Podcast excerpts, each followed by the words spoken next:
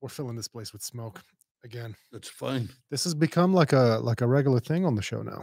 I thought it was going to be just with you whenever you're in here, but then I've had a couple other guests that I've smoked cigars with on the show. It's a great excuse to smoke a cigar yeah, or, I- or I to have a show. yeah. I don't really need an excuse, you know. Pardon? Um, I don't need an excuse. That's true. I like these Upmanns. They really are good cigars. These H Upmanns, yeah, they really they really are. I mean, these are like nine, ten bucks a piece, and well worth it. I think they're pretty good. I've tried maybe five, six different kinds at this point. have you tried Maduros and stuff like that? No. Partagas? No, Huh? no, should I? Romeo and Juliet? I have one. I ha- I bought one last time. I haven't smoked it yet, but I do have one. Yeah. Yeah, and That's um, a that's a good nice brand. yeah, I've heard. I'm gonna I'm gonna give it a shot. I need I need a little more. I used to I used to smoke all of those. I used to like Maduros. Uh, no, what was that? I'll get some of those next time. No, these are fine. These are these are. I mean, I really like them. Have you seen uh, the show The Blacklist No, with uh, James Spader? no. Blacklist about what? He's a criminal who ends up becoming a uh, CI for the FBI, and so he starts targeting criminals who are essentially his competitors. In in a lot of cases, not always, but a lot of them are his competitors, and so he takes them out of the game. That's pretty common. Yeah. Yeah. Well, I want you to elaborate on that in a second, but there's a great scene in that show. But I need to, I'm going to show you how it goes right now, but I need to give this thing, the, the lighter keeps going out, so I'm having trouble lighting, but maybe I should use the match. But here we go. It's a kind of a little lighter. You should get some with a bigger flame. Well, That's that's good enough. yeah, you got that baby going. Oh, finally. There we go. So there's a scene where he's smoking a cigar and he goes, I picked these up last week in Havana from Castro's personal humidor. Communism may be discredited, but it still produces a damn fine cigar. They used to say that in Havana, uh, they used to have tab- cigar factories called tabaqueras, and that they would hire beautiful young women. And that the way that they would make the cigars is they would roll the tobacco on their thighs, Uh huh. Uh huh. Yeah. you know, which I doubt, but it's it's it's a nice it's a nice story. I used to hear guys talk about that in the Middle East growing up, like my dad and his friends. So that's why when they smoke a cigar, they would lick it yeah, yeah, because it was rolled on women's thighs. yeah. They were made from, and, That's as close as a lot of guys in the Middle know, East will ever get to licking a woman's thigh. and, and get Cuban cigars. Mexico has ties and trade ties with Cuba. Yeah. So if you're ever in Juarez, you can pick up a couple cigars. I don't know if you can bring them in. I had a friend who uh, was an Army Ranger. Rest in peace. he was a nice guy, but uh, he had a rough childhood. He grew up in he grew up in an orphanage, and then the trauma of war and with his upbringing, he just couldn't deal with it. Gets he- out gets out of the army, and he was just drinking like a fish. And then he started doing cocaine.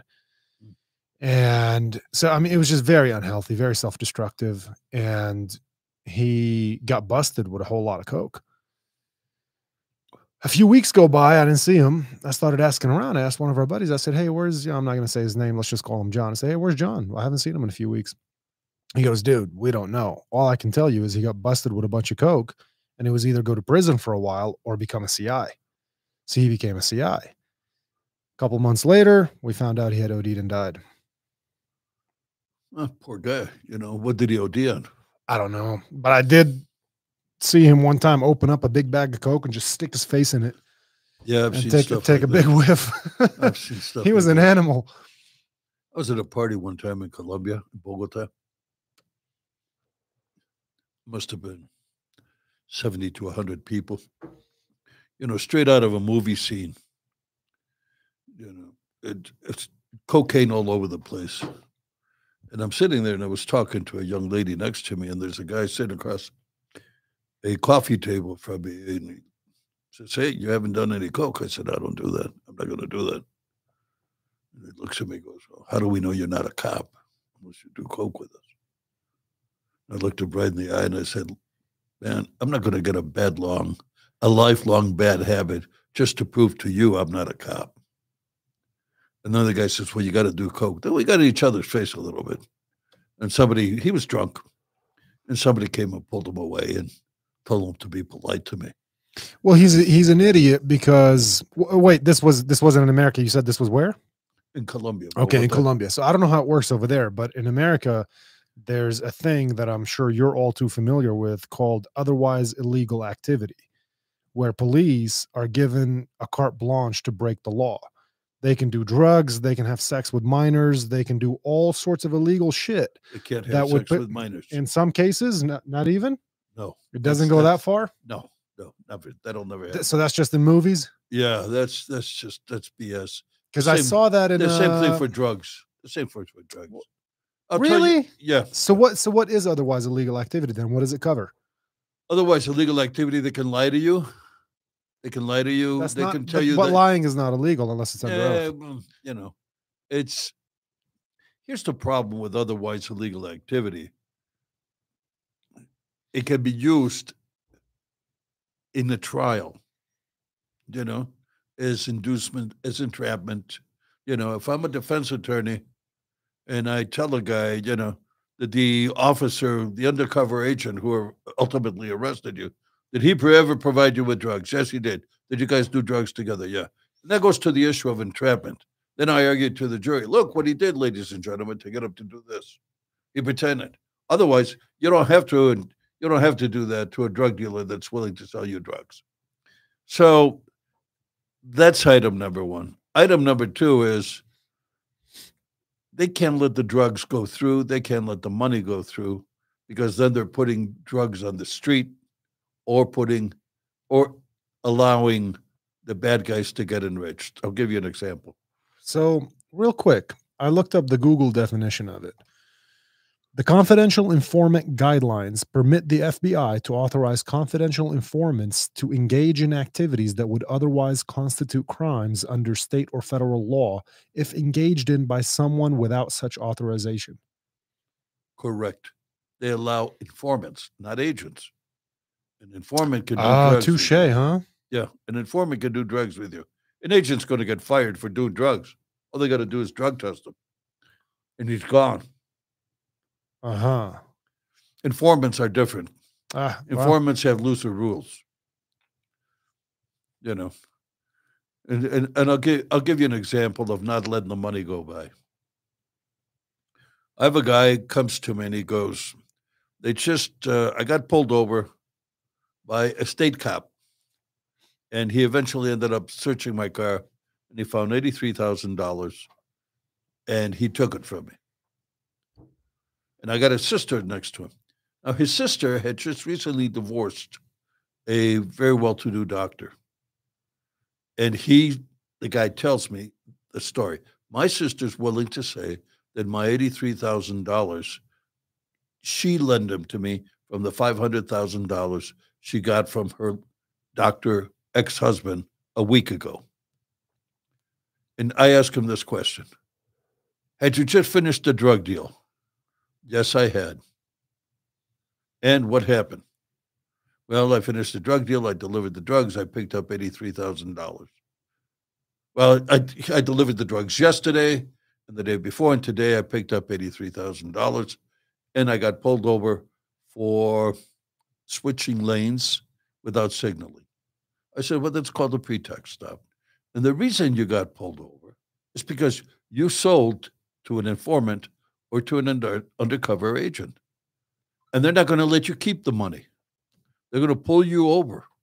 And I'll tell you why. Because at a trial, if I'm cross examining an agent and I go, You paid him $83,000 for the drugs you seized from him, right? And you let him keep the 83000 right? Oh, oh, If he says, Yeah, then I turn to the jury. I go, They're enriching people. They're enriching drug dealers with your tax money. So what they do is they'll send over another officer of some kind, either a local police officer or a state police officer, and they'll pull the guy over. And then they'll start working the guy until they get to search the car. They get the $83,000. They're going to say, We're going to seize these because this kind of a, this amount of money can be related to drug dealing. We're going to send you a letter a month from now telling you that we are going to forfeit your money and you can fight it in state and you can fight it civilly either in state court if it's a state seizure or in federal court if it's a federal seizure. And i told the guy they're just not letting you get away with the money. It's, it's that simple. Your sister saying that it's her money has only put your sister in trouble it's going to get your sister in trouble for lying you know to the feds i go you lost your money that's how simple it is. Oh no, that's not. I couldn't. Just, I couldn't convince the guy otherwise. I also gave him another tip. I said, if I were you, I would get scarce for a while. Ah, oh, no, blah blah blah blah blah blah. You know, about two to three weeks later, you know, they kicked in his door and took him away. Mm. That's that's how it works. So the let the government can let you get away with drugs. They can let you get away with big money. Do you understand? Yeah. They'll always figure out a way of getting it back. Now, let's say a guy does a reverse buy.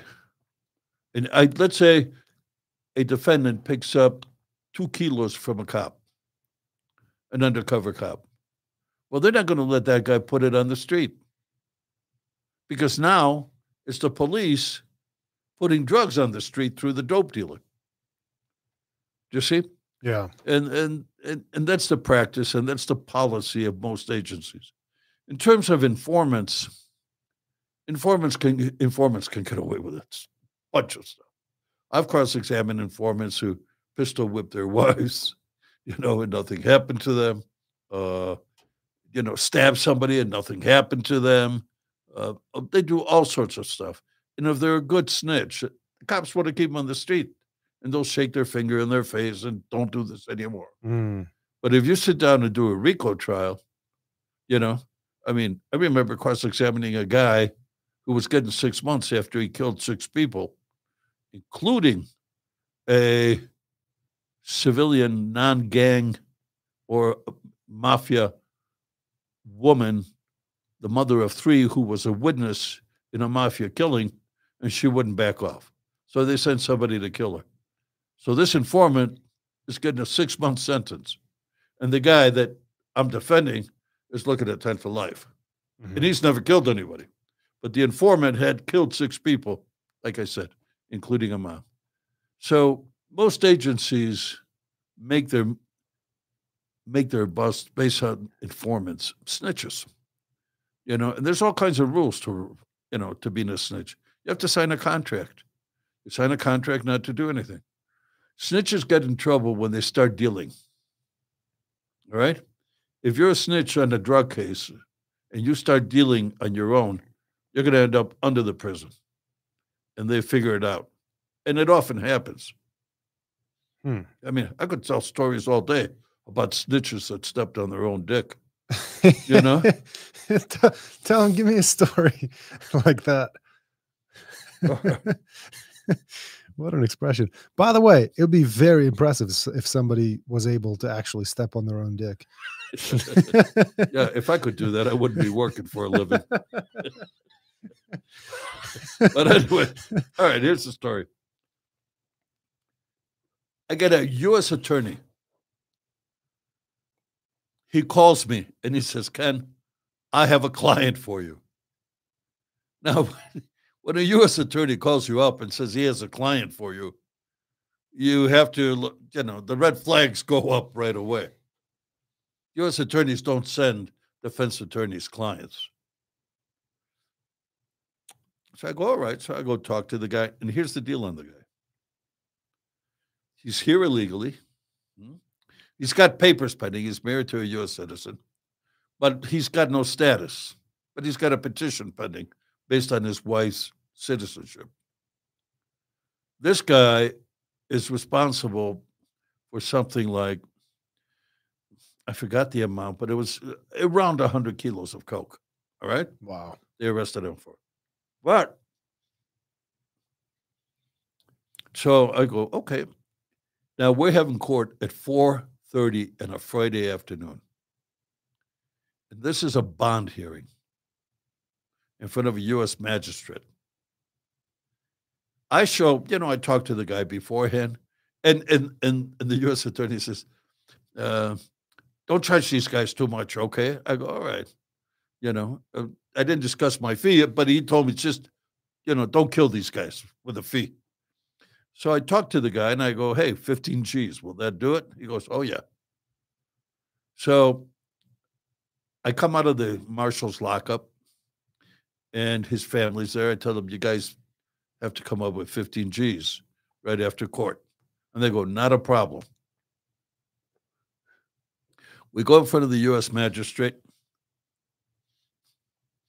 and the U.S. magistrate comes out and he looks at us and he goes, uh, The government hasn't filed a motion to detain, so I'm giving this guy a bond on his own recognizance. And I got three FBI agents. I still don't know what's going on. I'm getting the idea, though. They want this guy out because he's working. They want him out. So then, you know, then the judge gets off the bench and we're all standing there. I got to go down to the lockup and wait for the guy. Meanwhile, on the way down, I talk to the agents and they tell me this guy's bringing in uh, 35 kilos. There's a 35 kilos coming to him. We're going to seize those kilos and it's going to uh, go to his benefit. So I get the guy out and I'm still in the federal courthouse. By now, all all the court security officers are looking at me cross-eyed because they want to close at five, and it's about five thirty. So I tell the guy, "Don't even go near the border." All right, because if they think you're trying, to, you will have a tail on you tonight. Well, we're going to meet in the morning at 9 a.m. at the FBI office up on Mesa Hills, and he's going to debrief and he's going to make phone calls, get the dope in, right? Recorded phone calls. Now, I don't want to be a part of that. I'm not going to be there because I don't want to know what's going on. I don't want to know the details of the operation because if it goes south and there's a shootout, I'm the guy they're going to suspect that knew, right? Yeah. Maybe I tipped the other guys off. Right. So I cut myself out of that on purpose.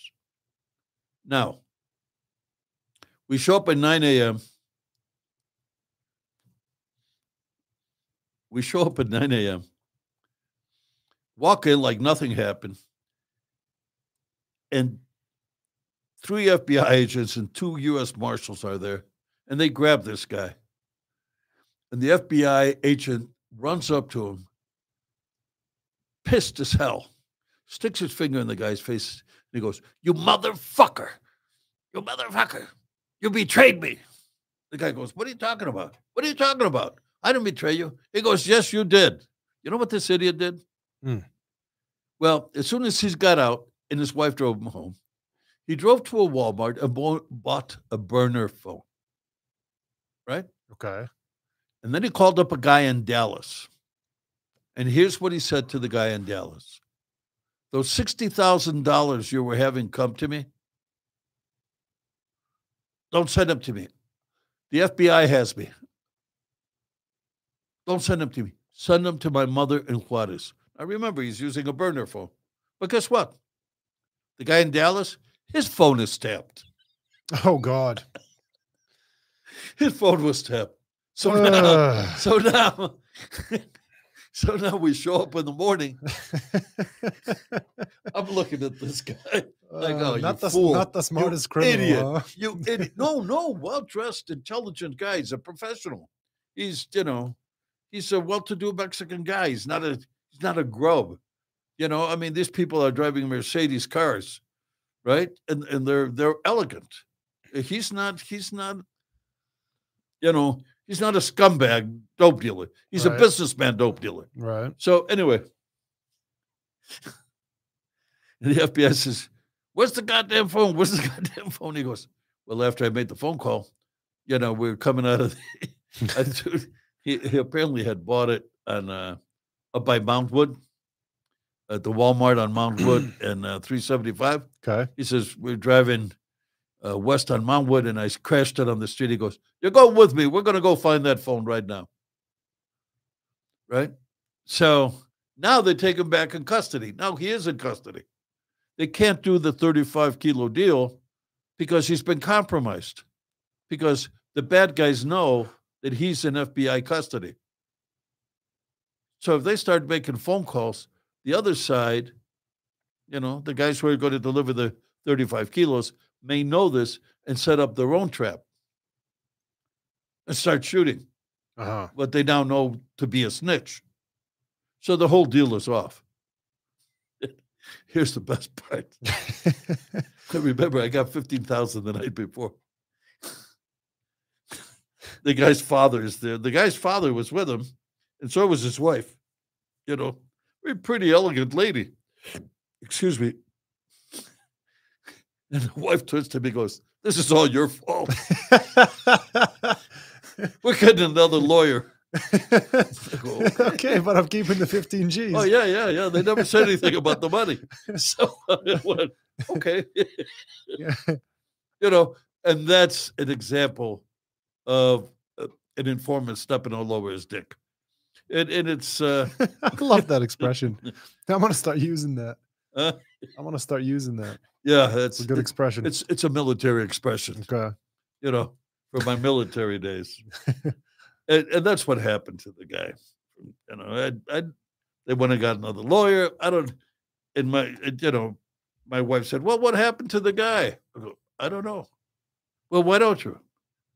Not my client anymore. I don't. I don't have time to go look. hmm I don't have time to go. Hey, what happened to that guy? Yeah, yeah, yeah. Whatever happened to him happened to him. Right. It's no business of mine. Yeah, I agree.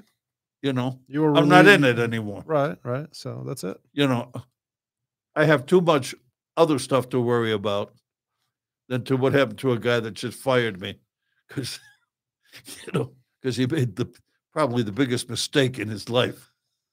Sheesh. So in the blacklist, there's uh in, in the later seasons, there's Oh, uh, I know. Oh, yeah, the blacklist. I like that program. James Spader. His name is Raymond Reddington. The character. yeah, yeah, Raymond I like Raymond Reddington, except it gets too off the wallish. Yeah, it gets a little it gets a little crazy. Yeah, Yeah, you but, know. but you need those theatrics, I think, to keep people engaged. I I, I like it. There's just some fighting scenes. I, I- you know, my suspension of disbelief, like if it, you know, if some guy's slaying a dragon, Mhm. I can I can I have enough suspension of disbelief for that. But like a bullshit uh fight, you need to get that match closer. You're not really lighting it. Yeah. Uh, but like a little bullshit here. like a like a bullshit fight scene that that just I I, I don't like that. I don't like when people like in those kung fu movies where they kick somebody and they go flying aclo- across the room and they're doing acrobats in the middle of the air while Yeah, fighting yeah. and throwing spinning kicks and all this shit. I'm like, no, like that's I, I don't have the patience for that. That's why I like John Wick because all of John Wick's martial arts pretty legit. Yeah, he's uh And and, and his, and his firearm, training. yeah, his firearm handling is is excellent. is It's- it's, very you know, good. Yeah. very good, almost as good as me, maybe better.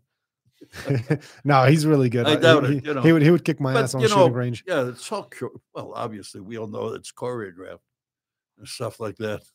You know, But you can still tell when somebody is a real martial artist and knows how to fight versus when somebody's just acting. When somebody just learned the choreography for the movie, but has not actually practiced it. You could just tell by the way somebody turns their shoulder when they throw a punch yeah. or turns their hip when they throw a kick or you know. Well, he's apparently. At one time when I was a kid, I did a Try, Colgate. try co- to get this a little closer to you. One time when I was a kid, I'm talking in my 20s. Uh, I did a Colgate commercial, Oh, And- yeah. and it was a karate commercial. I got paid a thousand dollars, and it was break the invisible shield.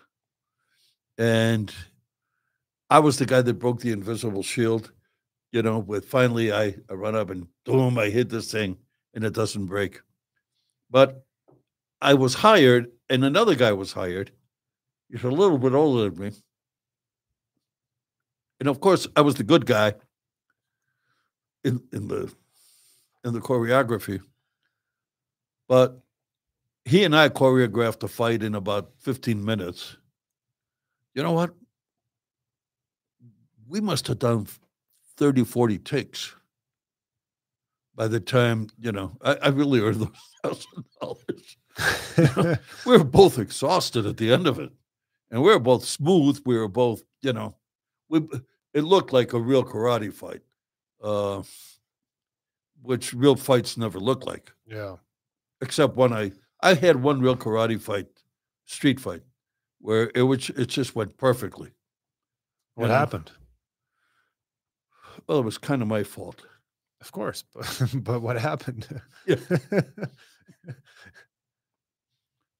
I'd been trained. We finished training. There were three black belts. Two of them had been students of mine for years and we were going to meet our wives at a bar, you know, uh, have some drinks and some snacks or whatever. And we were walking down the street, and there was a guy with a broken down car. The hood was up and smoke was coming out of it. And I was a jackass. I really was. This is a funny story, man. And I was being a jackass. So I went and stood in front of the car and I gave it the last rites laughing. Well, this guy looked at me, and then I went back. He looked at me, and he went into a rage. And so he just came running straight at me. He threw a big old punch. Boy, he was having a bad day. Huh? He was having a bad day. Wait, wait. I'll tell you how bad it was. Huh? I did a perfect knife hand block. Perfect, you know, in a, almost in a classical stand, block punch, you know, and then and then a front kick. And the guy falls down. Front kick to the face? No, no, I got him in the mid sternum. I, got him. No, no, no, just mid body, a okay. little lower, right? Okay. You know, I hit the breadbasket. He he starts to go down. I spun around.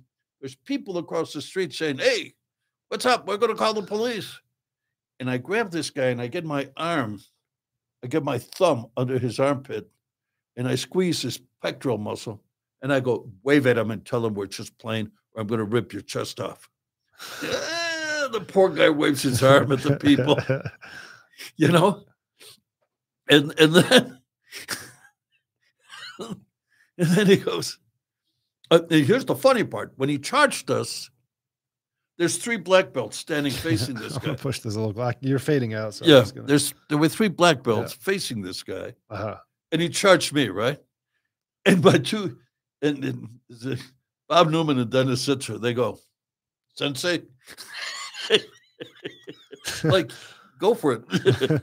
I mean, it was Sensei. The guy came big over looping right. it's easy block, easy punch. You know, he was wide open. He doesn't know what he's doing. He just yeah, and he, I, I wasn't trying to hurt him. He was no. just he was just frustrated. His car was broken down and ran Wait into a, a ran into a martial artist. Wait a minute. Wait a minute. It gets better.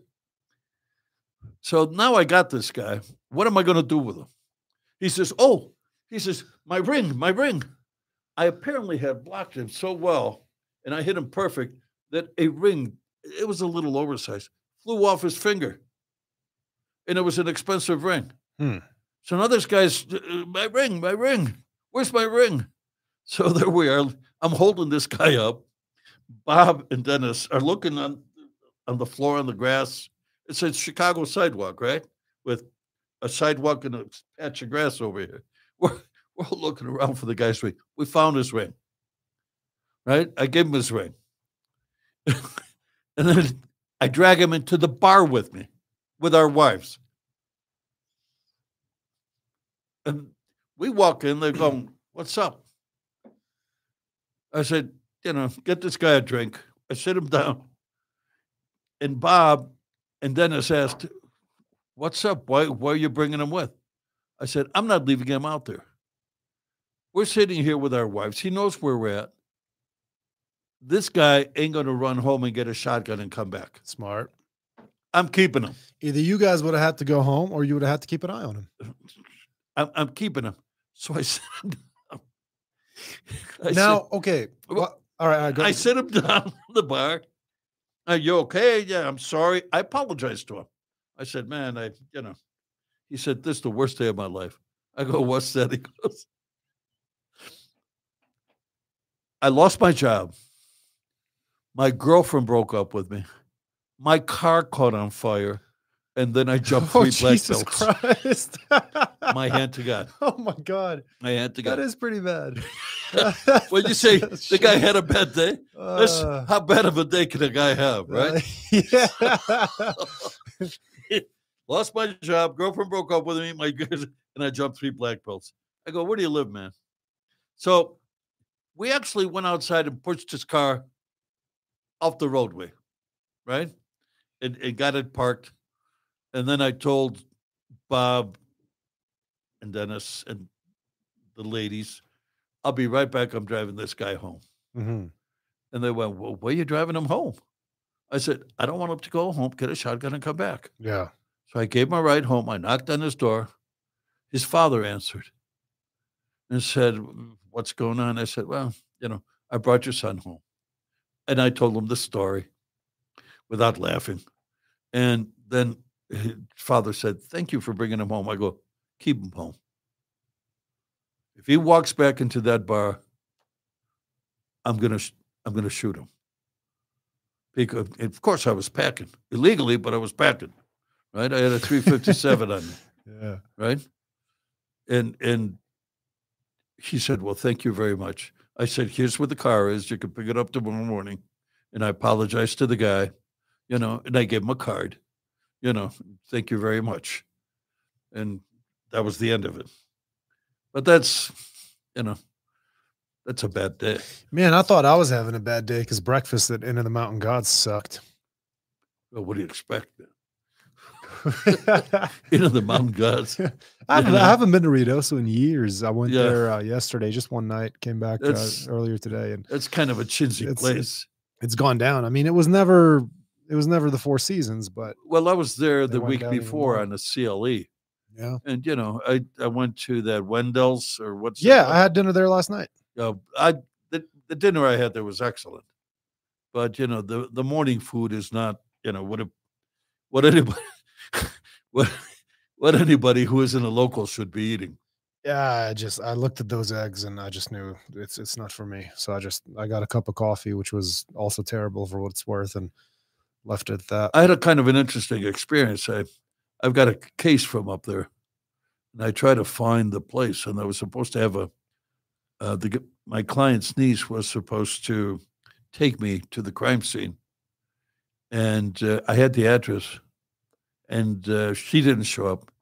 So I was running. You know, as you go up seventy, you see all those beautiful pine trees and those beautiful mountains. Is that your wife calling? Are we? Is it going to be just like last time? She's going to call every five minutes. Susan? Jesus, Oh my goodness! babe. Every time we do a Yeah, I'm, I'm I'm here. Ken's wife calls every twenty. I'll call you 30 when I'm done. to make sure he's here, Love you, bye. not with his girlfriend. No, she's hiking. She's up in the mountains. She's, she's keeping me appraised of the progress that she's making. okay. Yeah, but you know, I meant to call her and say, "Don't call me this time." Anyway, she's a hell of a mountaineer, man. She's got more courage than I do. Some of the places she climbs, uh, I get, you know, I see those videos that she takes, and I just go, "Oh my god," you know. I'm gonna have to buy a new wife someday. you know, or something. She scares the shit out of me. You know, I'd go, Jesus Christ, you know, woman, you know, how do you? She's like a mountain goat. You know, she's she's the, she's on places where I'm going. Where she she goes to places mountain goats wouldn't go.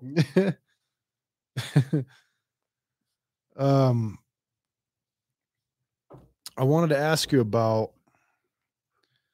I forgot actually. Marbury versus Madison, 1803. A law repugnant to the Constitution is void. Yep. Explain, Justice that, explain Marshall. that to people. Took it up took it up on himself, and he got away with it.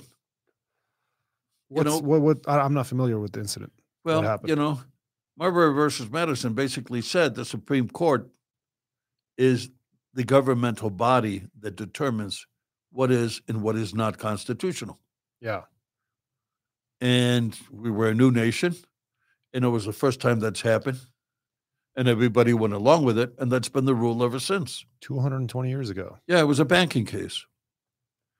You know, you and I. Banking. Yeah, it was a banking case. National Bank. It was a banking case. You know, it, it, and it, the facts were, I don't remember them. It's been a long time since 1803. Yeah.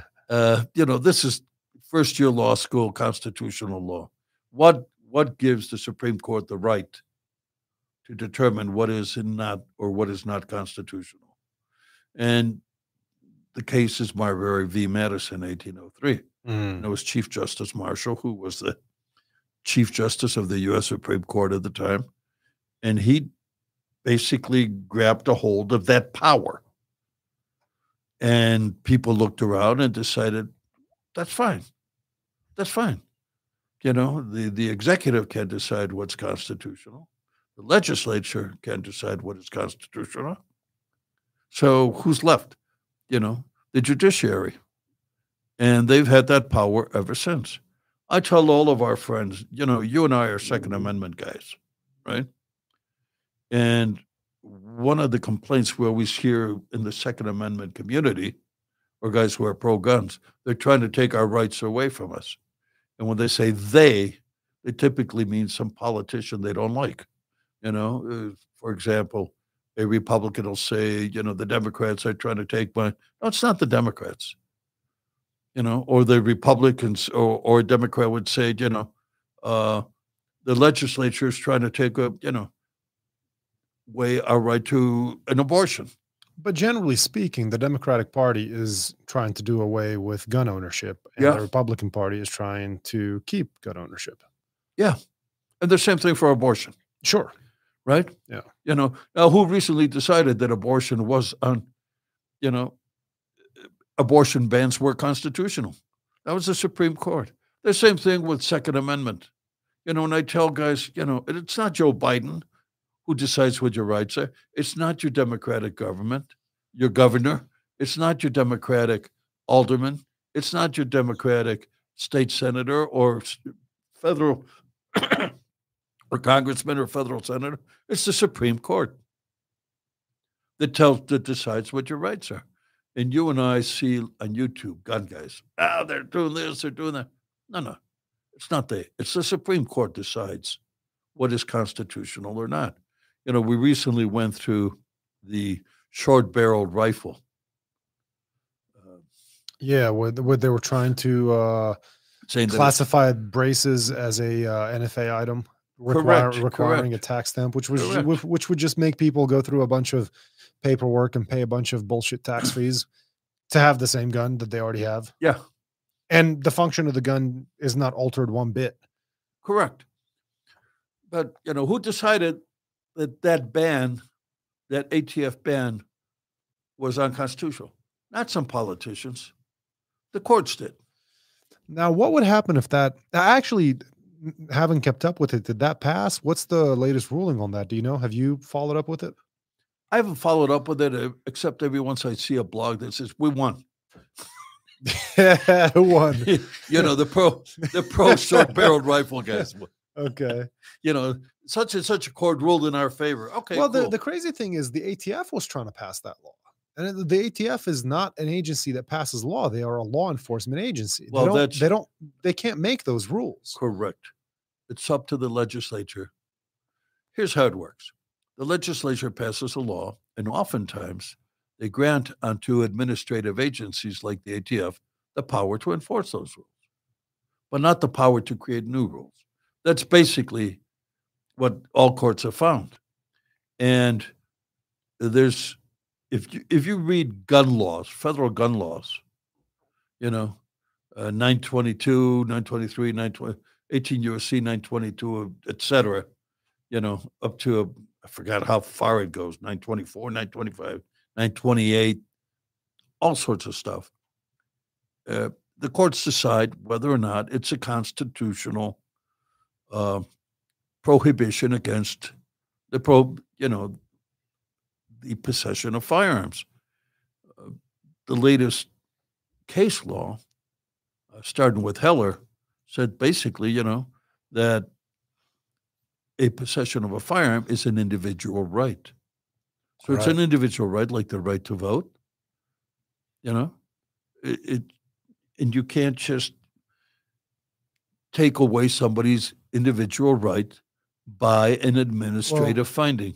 And some people like to quote the Second Amendment and say a well-regulated militia. The, that firearms were intended for a well-regulated militia. It's like, okay, well, what is a well-regulated militia? How do we define who's part of a well-regulated militia? Like, are are- are you and I part of the militia? Hopefully, we'll never have to be Yeah. because you got to get up on Sundays. You know, go meet a bunch of fat guys. You know, in utilities. they won't. They won't offer you cigars. Yeah, no, uh, no cigars. You know, a bunch of That's fat a guys. stupid law. Well, look, the, the thing is, the thing, the thing that bothers what me is with it. But the thing that's annoying is they try, and this is like what people just have to push back on because they're passing a law that does not change a single thing in the function of the firearm, the usability, the ownership, anything that has to do with that firearm. They're passing it just to fucking pass it. It's just to let you know that they can't. It's just to slowly strip away. First, it was short barrel rifles, and then it was, well, it was automatics and short barrel rifles. I don't know in what order, short barrel shotguns suppressors and it's just like one thing at a time they're just going to keep reeling them in because that's how they do it because they can't just come out and, Well, and- and try to take everything like hitler did or like stalin did or like mao did they all confiscated firearms before they committed their atrocities. They can't do that in america. People are, are just like we've seen hopefully we have enough of of a, of, of, a, of a historical education to resist that. But they will try to slowly just reel in one thing at a time But when you get a when you get until a all you're allowed to have is a fucking single action revolver at the end of the day or a musket. well when you get a democratic administration, they will always try to police their anti-gun base by giving the administrative agencies as much leeway as possible to act against the ownership of firearms. Republicans, you know, stop that. Uh, you don't see that during a Republican administration. You know, it's it's that simple. Now I just hear Beto talking about it all the time. Well, you know, not only that, you're, you're talking about a well-regulated militia, but it's now beyond that, all right? Because Hell, Heller found it's not about a well-regulated militia. It's about self defense. No, it's not about self-defense. It's an individual right. Period. Period. You have a right to But- own a firearm. But isn't the concern that a different a, a different uh, Supreme Court may have may may arrive at a different finding? absolutely, absolutely. Because that's how this group of people interpreted it. Well, they're not going to be there forever. They're going to be new people in the Supreme Court, and they can Yeah. interpret it differently. you know, the fucked. classical case about that is abortion. You know, abortion was legal for 50 years. The Supreme Court changed. Somebody got a case up to the Supreme Court, and they go, no, the states can now regulate abortion. It's not an individual right anymore. And So what happened with that? When you say it's not an individual right anymore, what does that mean? Is it federally illegal? Is abortion no, it's not federally federally? illegal, but now it's a state matter. okay? Now the states can dictate, you know, what their abortion laws are going to be, which is going to, which of course it already has, has created a patchwork of laws, you know. And then you get a guy like Tuberville, the senator, who's holding up all the um, the promotions of military officers because military regulations allow women in the military to travel to states where abortion is legal and they will pay their expenses for medical services. The military does. Wow. So Tuberville says, well, I'm holding out on the appointment and of new officers and the uh, rank enhancement of new officers until that happens.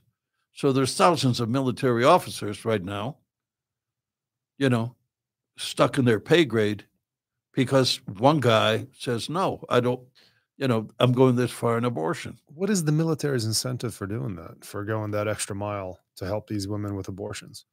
Well, they want to keep them, they want to, look, the military doesn't want pregnant soldiers. Yeah, yeah, right, You know, first of all, yeah.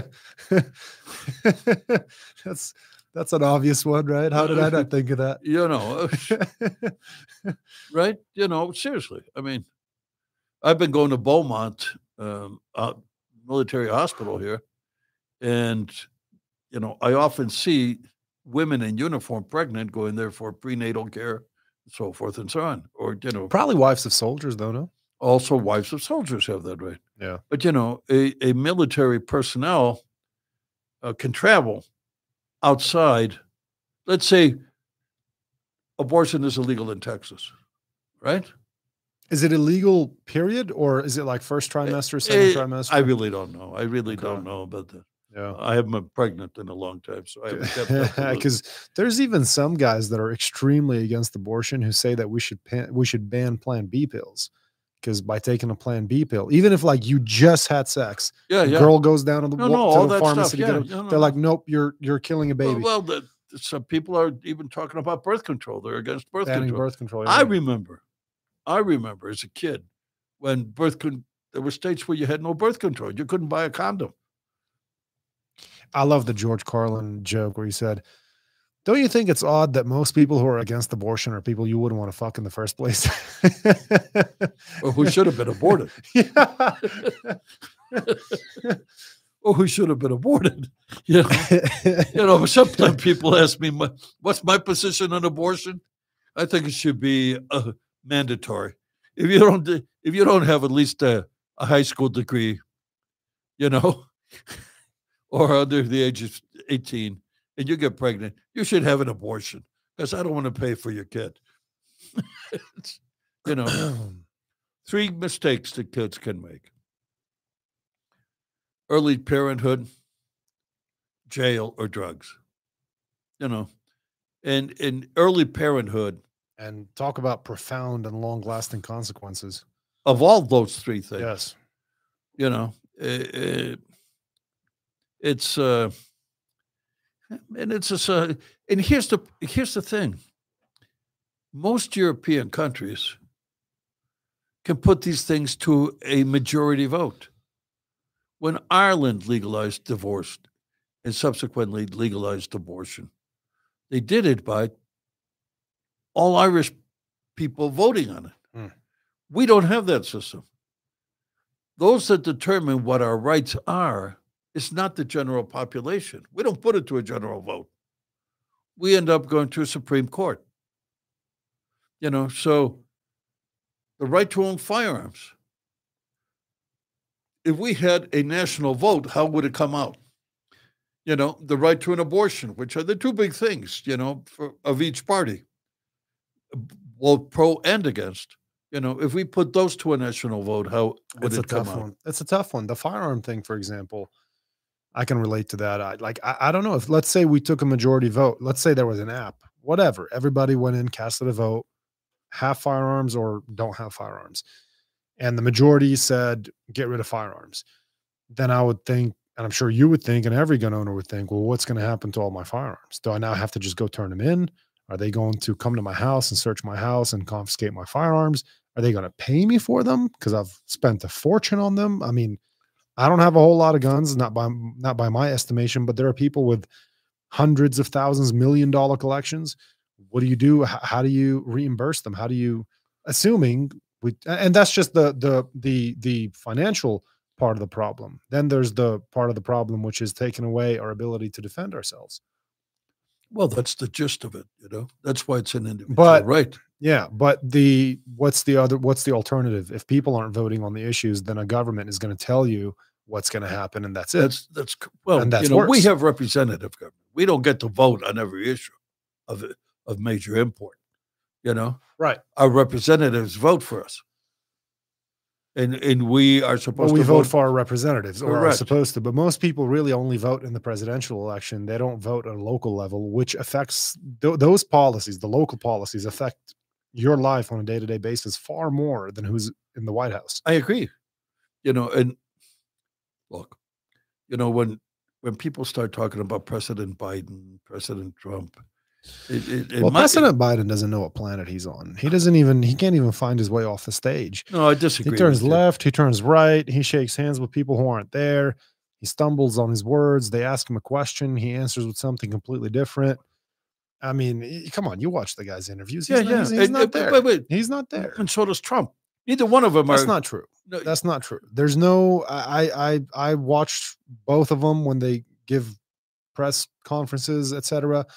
Trump has been touring. He's been you know state to state, and he's going to like doing two three hour um rallies. uh, rallies, and and and he, he's he's talking just fine. Not the stuff I've watched. And I, I don't disagree with you about Biden. You know, I'll tell you. I'll tell you. Let's get into this. I'll tell you one thing that Trump did that I thought was good, and uh, this ties into the major issue that you came in here to talk about today, which is Is- Israel and Hamas. The uh, Abraham Accords, Abrahamic Accords, that Trump initiated in uh, 2020 to try to unite the Middle East and Israel, or maybe not unite them, but to get them to Stop agree to, to agree to disagree and, Yeah. and and live in peace and harmony. It was already working between the UAE, Bahrain, Israel, Saudi Arabia was about to get on board, and that's what some people think the this attack is about is to prevent the the setting aside of differences between Saudi Arabia and Israel. But we're not we can get into we can get into those details afterwards, but you seem to think that Hamas really fucked up in their attack on Israel. I do. What's your take on that?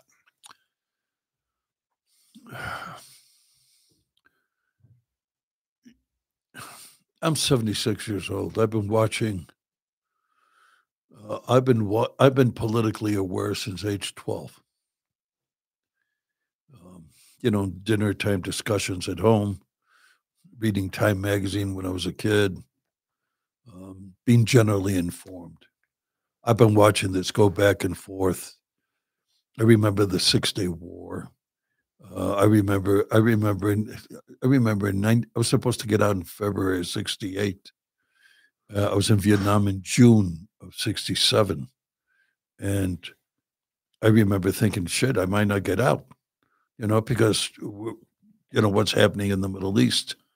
Know, I think it was Egypt and some other Arab Arabic states or Muslim states that you know attacked Israel. Hamas, the P, the Palestinians. Well, let me go back a little bit. I remember when Israel had the moral high ground. All right, because of all the Arabic countries, all the Muslim countries ganging up on it, and Right. Israel was the victim. After Israel became successful in establishing itself and setting up self defense. It began to treat the Palestinians. Uh, the only word I can think of it is apartheid. You know, second class citizens locked up in your own place. And to some degree, Israelis were doing so for self defense purposes.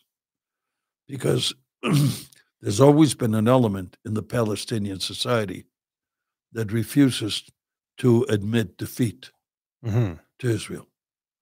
And they do crazy shit, you know, to do that. Um, you know, the 1972 Olympic kidnappings and murder of the Israeli athletes, all these things really put Israel on the moral high ground. Over the years, when Israel became more successful, it began to oppress the Palestinians. There's no other word for it. And you can't blame the Palestinians for acting out. How do you think degree. Israel oppressed them? Well, they kept them locked up. They basically made them into second class citizens. You know, they kept them locked up. So I'm not too good on the conflict, but doesn't each group have their own geography? There, there's there's a line. This is Israel. This is Palestine. Correct. So, and in Palestine, Palestinians are living and doing their thing, and in Israel, Israelis are living and doing their thing. So, how are how is Israel oppressing Palestine? Are you saying that they're keeping them confined to a certain geographic Yes, yeah, yeah, geographical yeah, area? The Gaza Strip and the Golan Heights. So, but You know? but then the argument becomes who has the right to that land, to that that. not so area. much not so much that you know but but they're not integrated into israeli society they're not you know th- th- they're they're They se- don't need to be. Uh, and i don't know if it can be done I mean, in Lebanon, we in Lebanon we we drink Arak, for example. We have our we make our own beer. There's a Lebanese beer. You know, like we don't have any problems with alcohol, but in Saudi Arabia they do. So our societies are not integrated either. So what's the issue? You can be you can be you, you don't have to be integrated as long as you don't attack each other. correct correct correct now what i'm trying to say is you know hamas really screwed up That's the part I want to get to. Why did they screw up? well you know a surprise attack on israel where you start you know sending rockets over and and here's how they screwed up they knew the inevitable backlash they knew or if they didn't know what a bunch of fools they knew that by initiating a brutal war against israel a a barbaric attack on israel they didn't go after Israeli armed forces. They went after Israeli civilians. They killed women and children. Now, what more enrages any society than to have its citizens murdered and brutally attacked? You know, uh, women raped, children killed. And I've seen that. I've I've fought in wars like that. Yeah. When I fought in Angola, you know, and and Angola. I didn't know you went to Angola. Yeah. We'll, we'll get to that in a minute. Yeah. Well, I fought for the Portuguese, you know, during the War of Liberation. Um, but the atrocities committed were unpardonable. And it was a it was a war that the group I led, we took no prisoners. We we didn't, you know, I've walked into villages and seen slaughtered women and children, Yeah. all with all with axes and, and machetes. Sheesh. And when you catch the guys who did that, there's no trial. Just execution. Absolutely. So, in in the anger and the rage that it creates in you, and here's what I think is Israel has got to destroy Hamas. Period. Without creating a lot of damage to um, Palestinian non-combatants. Very difficult to do. Right.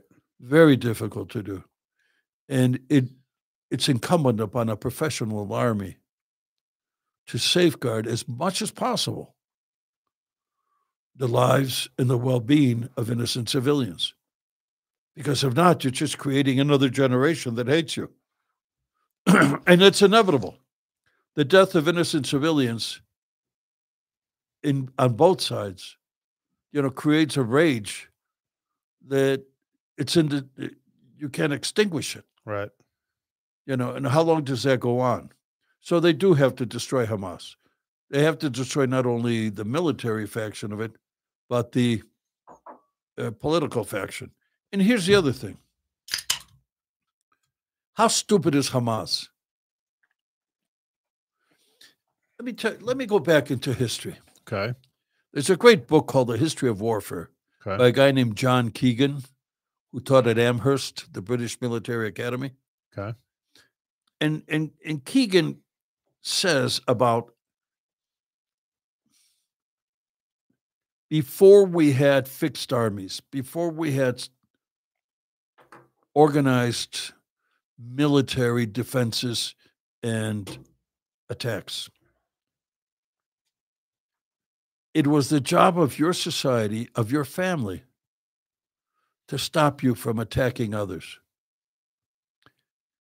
If I have a family and I have 10 sons and I own 500 acres Okay. and I'm a farmer, I don't want my, any of my sons to go to the other farmer and steal his cattle or rape his daughter or murder his cousin. You know why?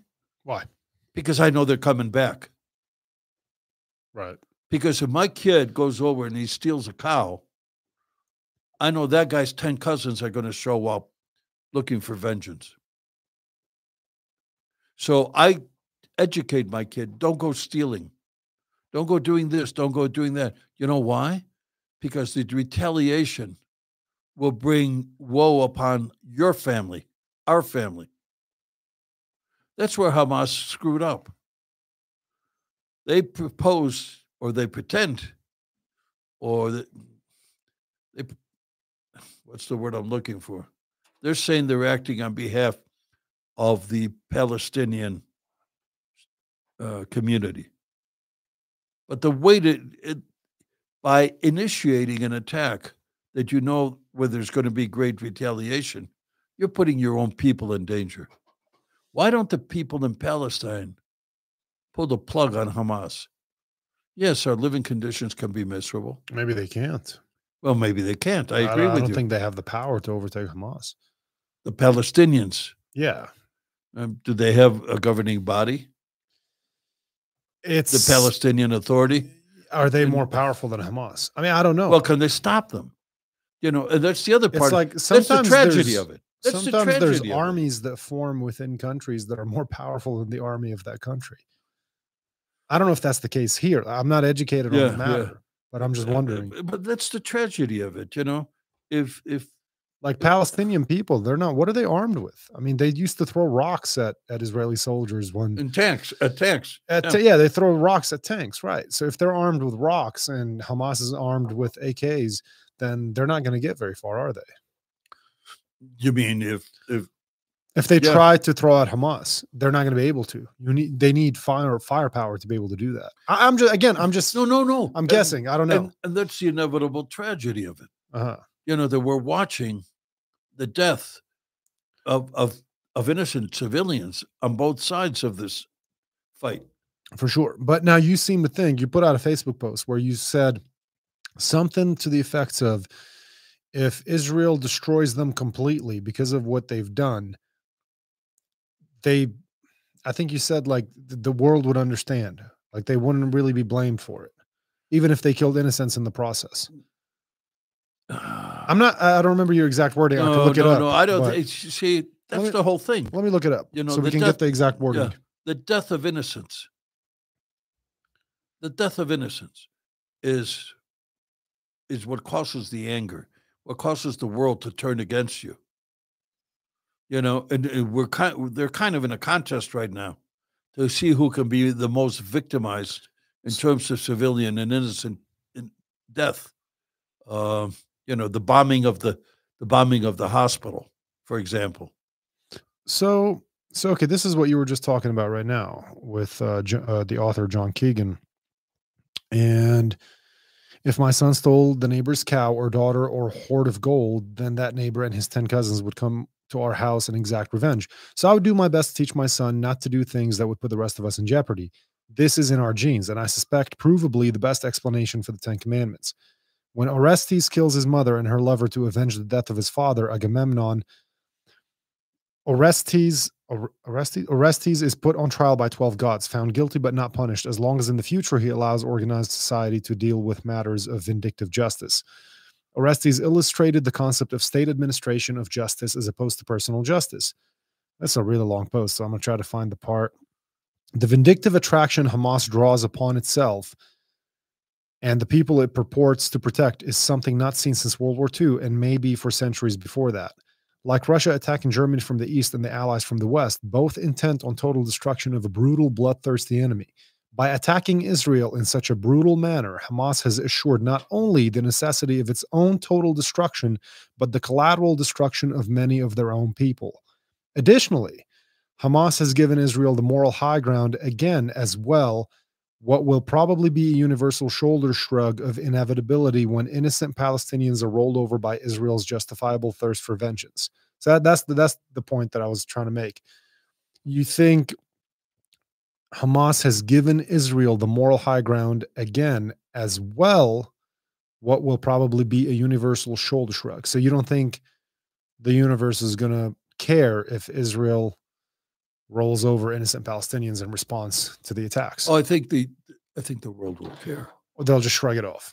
yes And They'll, say, care, but they'll say, Hamas well, started it right. Hamas started it, you know. So and and we're all, you know, we're all saddened, you know, by by Yeah, the last thing we need is more war. Fucking hell. by you know this conflict, you know, because there's innocent people dying on both sides, and nothing. And and now you know you see, for example, people pro Palestine, you know, uh, having uh, you know um, what do manifestaciones, uh, you know, um, not rallies, but uh, what do they call it? Uh, protests, you know, against uh, against Israel, against the United States for helping Israel. And and uh, and you also have Israelis, you know, the the Jewish community throughout the world, Yeah. you know, saying, you know, thank you, United States, for helping us. It, it, and it's it's really tragic. I mean, it's that's the definition of a tragedy. You know that poor people are dying. You know, innocent people are dying. Sure. And it happens in every war. But who did you ultimately blame for that? The guy that started it. You know, when we destroyed Dresden, we killed 200,000 people in one night with the firebombing of Dresden during World War II. Yeah, that's a lot of people. Yeah, that's more people than here. You know, when Genghis Khan came up over the, you know what? Genghis Khan, I forgot, he killed like 25% of the people in the world. Something like that. Yeah, they cha- they say he changed the carbon footprint of Earth, Yeah. and one in three uh, men, uh, one in three children from uh, where where was he? Mongolia, from that part of the world, is Oh, linked, he is. is linked that. linked to him Yeah, yeah. genetically. it's fucking crazy. Well, you know, you, oh, how do you get chicks? You know, conquer the world. Sure. Yeah. And it's never enough because when you're a conqueror, you just keep conquering. That's just that's just what he does. I mean, he just kept going. Same with Alexander. He just kept going. Yeah, They didn't have to. At, at a certain point, they could have said, "You know what? We've we've done enough. We've got all this land and all this wealth and all this glory. We're done." But nope, they just keep going because that's just what they're born to do. It's like Elon Musk. and that's and that's what you know. That brings me back to the issue of firearms. Uh-huh. Firearms, Democrats democratized self-defense. Okay. Democratized self-defense. Yeah. I think we've talked about this before, but Yeah. remi- remind me, what do you mean by that? The average man can now defend himself. Uh-huh. You don't need the state to defend you. How many AR-15s are there in the United States? Probably a hundred million. Okay. Do you think anybody's going to attack us with 100 million ARs?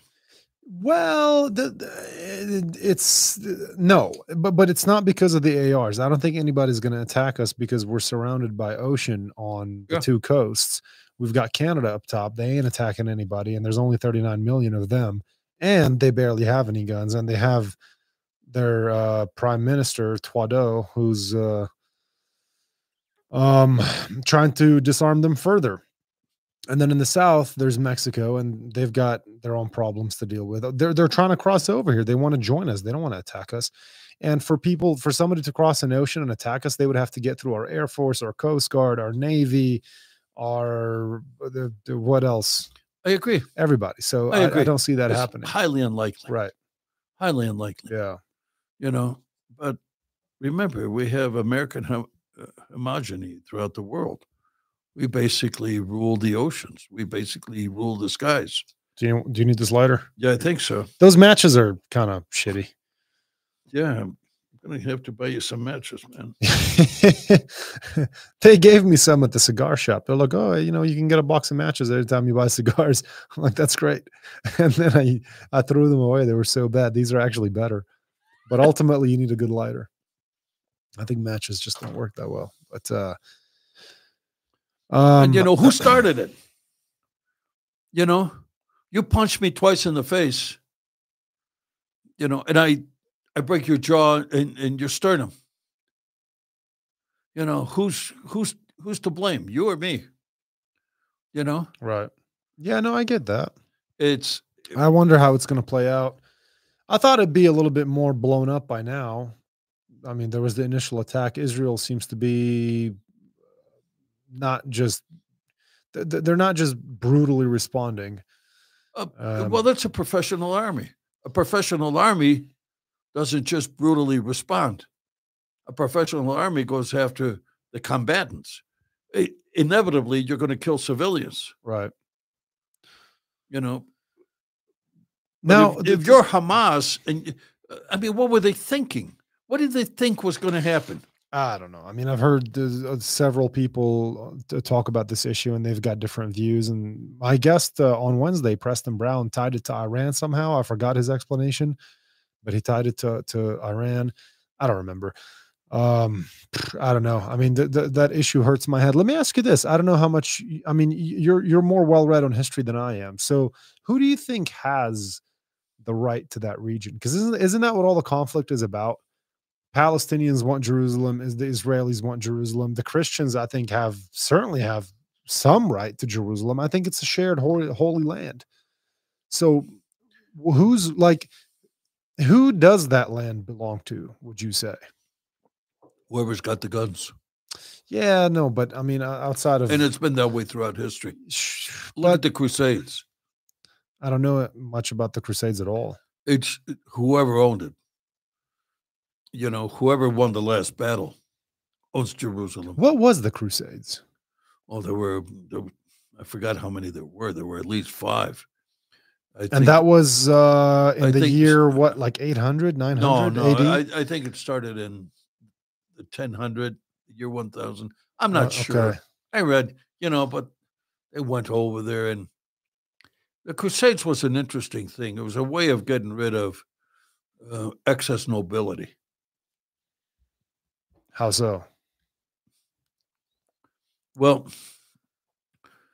you know what primogeniture is? Nope. It is that the oldest son inherits everything. Uh, that's great, except I don't have much to inherit. Yeah. Yeah, me ditto. My dad had property in Lebanon, and well, shit, the currency is pretty much worthless now. So even if I sold all the, all that land in Lebanon, I'd have enough to buy a cigar and maybe a cup of whiskey.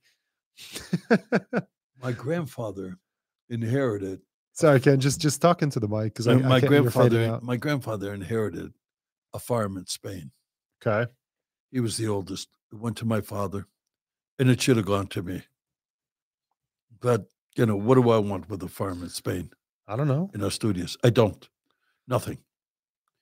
And so you Your wife could go hiking there. yeah, I guess.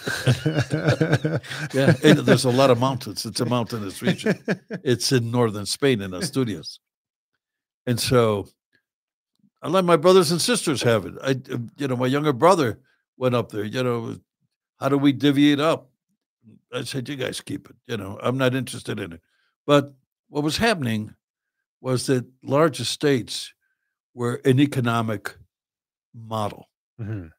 And so if you divide, if you have three sons and you divide your state, you know, uh, you've divided, you've, you've made three out of one, and they're not economically viable. So, what do you do with your second son? Well, he becomes a bishop. What do you do with your third son? Well, shit, you send him off to the Crusades. You know, go build a state in the Holy Land. Go find your own land. Create a, your own fiefdom. And it was about creating fiefdoms. You know, so Pope, whatever his name was, I think, I don't know if it was whatever, I think it might have been Pius or something. He called upon the European nobility to go liberate the land. Now, at that time, it was true that pilgrims to Jerusalem were being waylaid on the road to Jerusalem. They were being captured and enslaved. They weren't allowed freedom, the free passage to worship in the holiest city in the world, you know? Mm. And so they used that as a pretext to go over. And when they first went over, they conquered a lot of land. Then the Muslims conquered it back. Then the Christians conquered it again. And, they, and it kept going back and forth until we finally abandoned it. You know, but one of the things, interesting things about, you know, Osama bin Laden, he kept dealing at the West. He kept calling us crusaders. He kept going back to that historical note. because we had troops in Saudi Arabia. That was his big deal. So, eh, Wasn't he of Saudi Arabian descent? yeah, he's a Saudi. He's an Arab. He's he's a Saudi, He was hiding in uh, Pakistan or Afghanistan, Afghanistan. but he's But he's a Saudi. Yeah. I mean, he was. right. You know. Some say he's still alive. Some people think he's living in New York, secretly married to Whitney Houston. driving a cab, right? Uh, no, they're just eating hot dogs.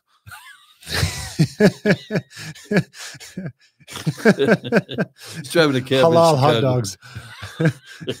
Did you ever see when he said that he was uh, madly in love with Whitney Houston? That she's the one woman he would do anything to marry. Whitney Houston. Yeah, Well, who wouldn't? I mean, yeah, but imagine being Whitney Houston and the world's biggest terrorist is madly in love with you. She'd be like, shit. So I, I looked up uh, the Crusades just so we can get a get a proper uh, idea of uh, the the time frame and all that. So it says spanning most of the, the spanning most of the High Middle Ages, 1050 to 1300 A.D. A, seri- a series of military expeditions called the Crusades was launched from Christian Europe against the peoples of the Near East, sparked by a zeal to rid the Holy Lands of infidels, meaning Muslims primarily. Only the First Crusade achieved any real or lasting success, whatever you can call success in this case. yeah, they conquered land, Uh huh. and then it got reconquered. So, but, but what I asked you a minute ago about Israel and Palestine is like people are always arguing do Palestinians have a right to live there historically, or is that land historically for the Jewish people? Or does that not They, matter they to you? were You don't think already in those terms. They were right? already there when the Jews. Well, you know, that was that was British Palestine. Correct. The Brits is essentially established Palestine. Yeah, yeah. But it wasn't called Palestine until what, like like 50 years ago? well, no, no, no. Like they was- were there were people living there under Jew under British law, but the Israelis still existed, and then they started migrating in greater numbers from Europe. You mean the Jews Would it be migrating or immigrating? Migrating, I suppose. The Jews from from Europe. Yeah. after World War II, but Palestine was established after World War One. It was part of breaking up the Turkish Uh-huh. Empire. Uh-huh. But Israel was still a country. Palestine, however, wasn't. Isn't no, that- no, isn't that the Israel did not become a country until 1948. See, yeah, it's so confusing. Like I've I've done research, try to figure out what the hell's World going War on with that whole issue, and I, can't figure it out. After World War II, I love that. the hash. Jews started going to it to what is now called Israel uh-huh. and say, "This is our land. We were here 2,000 years ago." But there, but there was already Jewish people. They- yeah, what do you do? Right, right. There's always been Jews there, right. But you know, but it wasn't a home for the Jews. but if they lived there, how is it not their home? No, no. What I'm saying is worldwide. Now, when they started going there after World War II, fact is, a lot of Palestinians were pushed out of their homes. Yeah, yeah. They they, they muscled their way in, Yeah. you know, and the Palestinians rightfully resented it. Uh huh. You know, hey, we're here too. You know, just because we're not Jewish and we don't get to be second, we don't have, we don't get to be second class citizens. Fucking a. And and and you know, and where were the Jews going to go? You know, there's a great old, there's a great story about Golda Meir, and and Joe Biden told it. Uh, he said, you know, we have nowhere else to go. You know what our secret weapon is? We have nowhere else to go Mhm. because the Jews have been so discriminated against throughout history.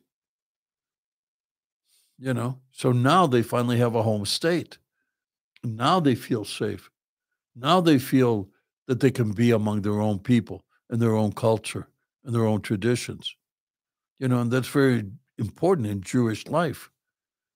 You know, it's it, it's the home state of it's the home of of the Jews, and and they wanted they wanted it back and they took it back. But what do you do with the people living there? Uh, well, I mean, that's why there's conflict, right? You know, it I mean. I hope it just resolves. imagine as, this. As few imagine if Mexico took Mexico said Texas is ours. That's true, and historically it was. I mean, and but it but it always depends on how what historical period you examine. That's what it comes down I to. I agree with you. At a certain point, it was belonged to these people, but before that, it belonged to a different people, and before that, it belonged to a different people. So, like, how far back do we take it? Th- It's a great question. But you know, possession is nine tenths of the law, right? And so That's why I don't leave my stuff at people's houses anymore. good move. yeah, it's, it's hard getting those shoes back. yeah, it's hard getting your underwear from. or, or your Benelli. Yeah, yeah. There you go.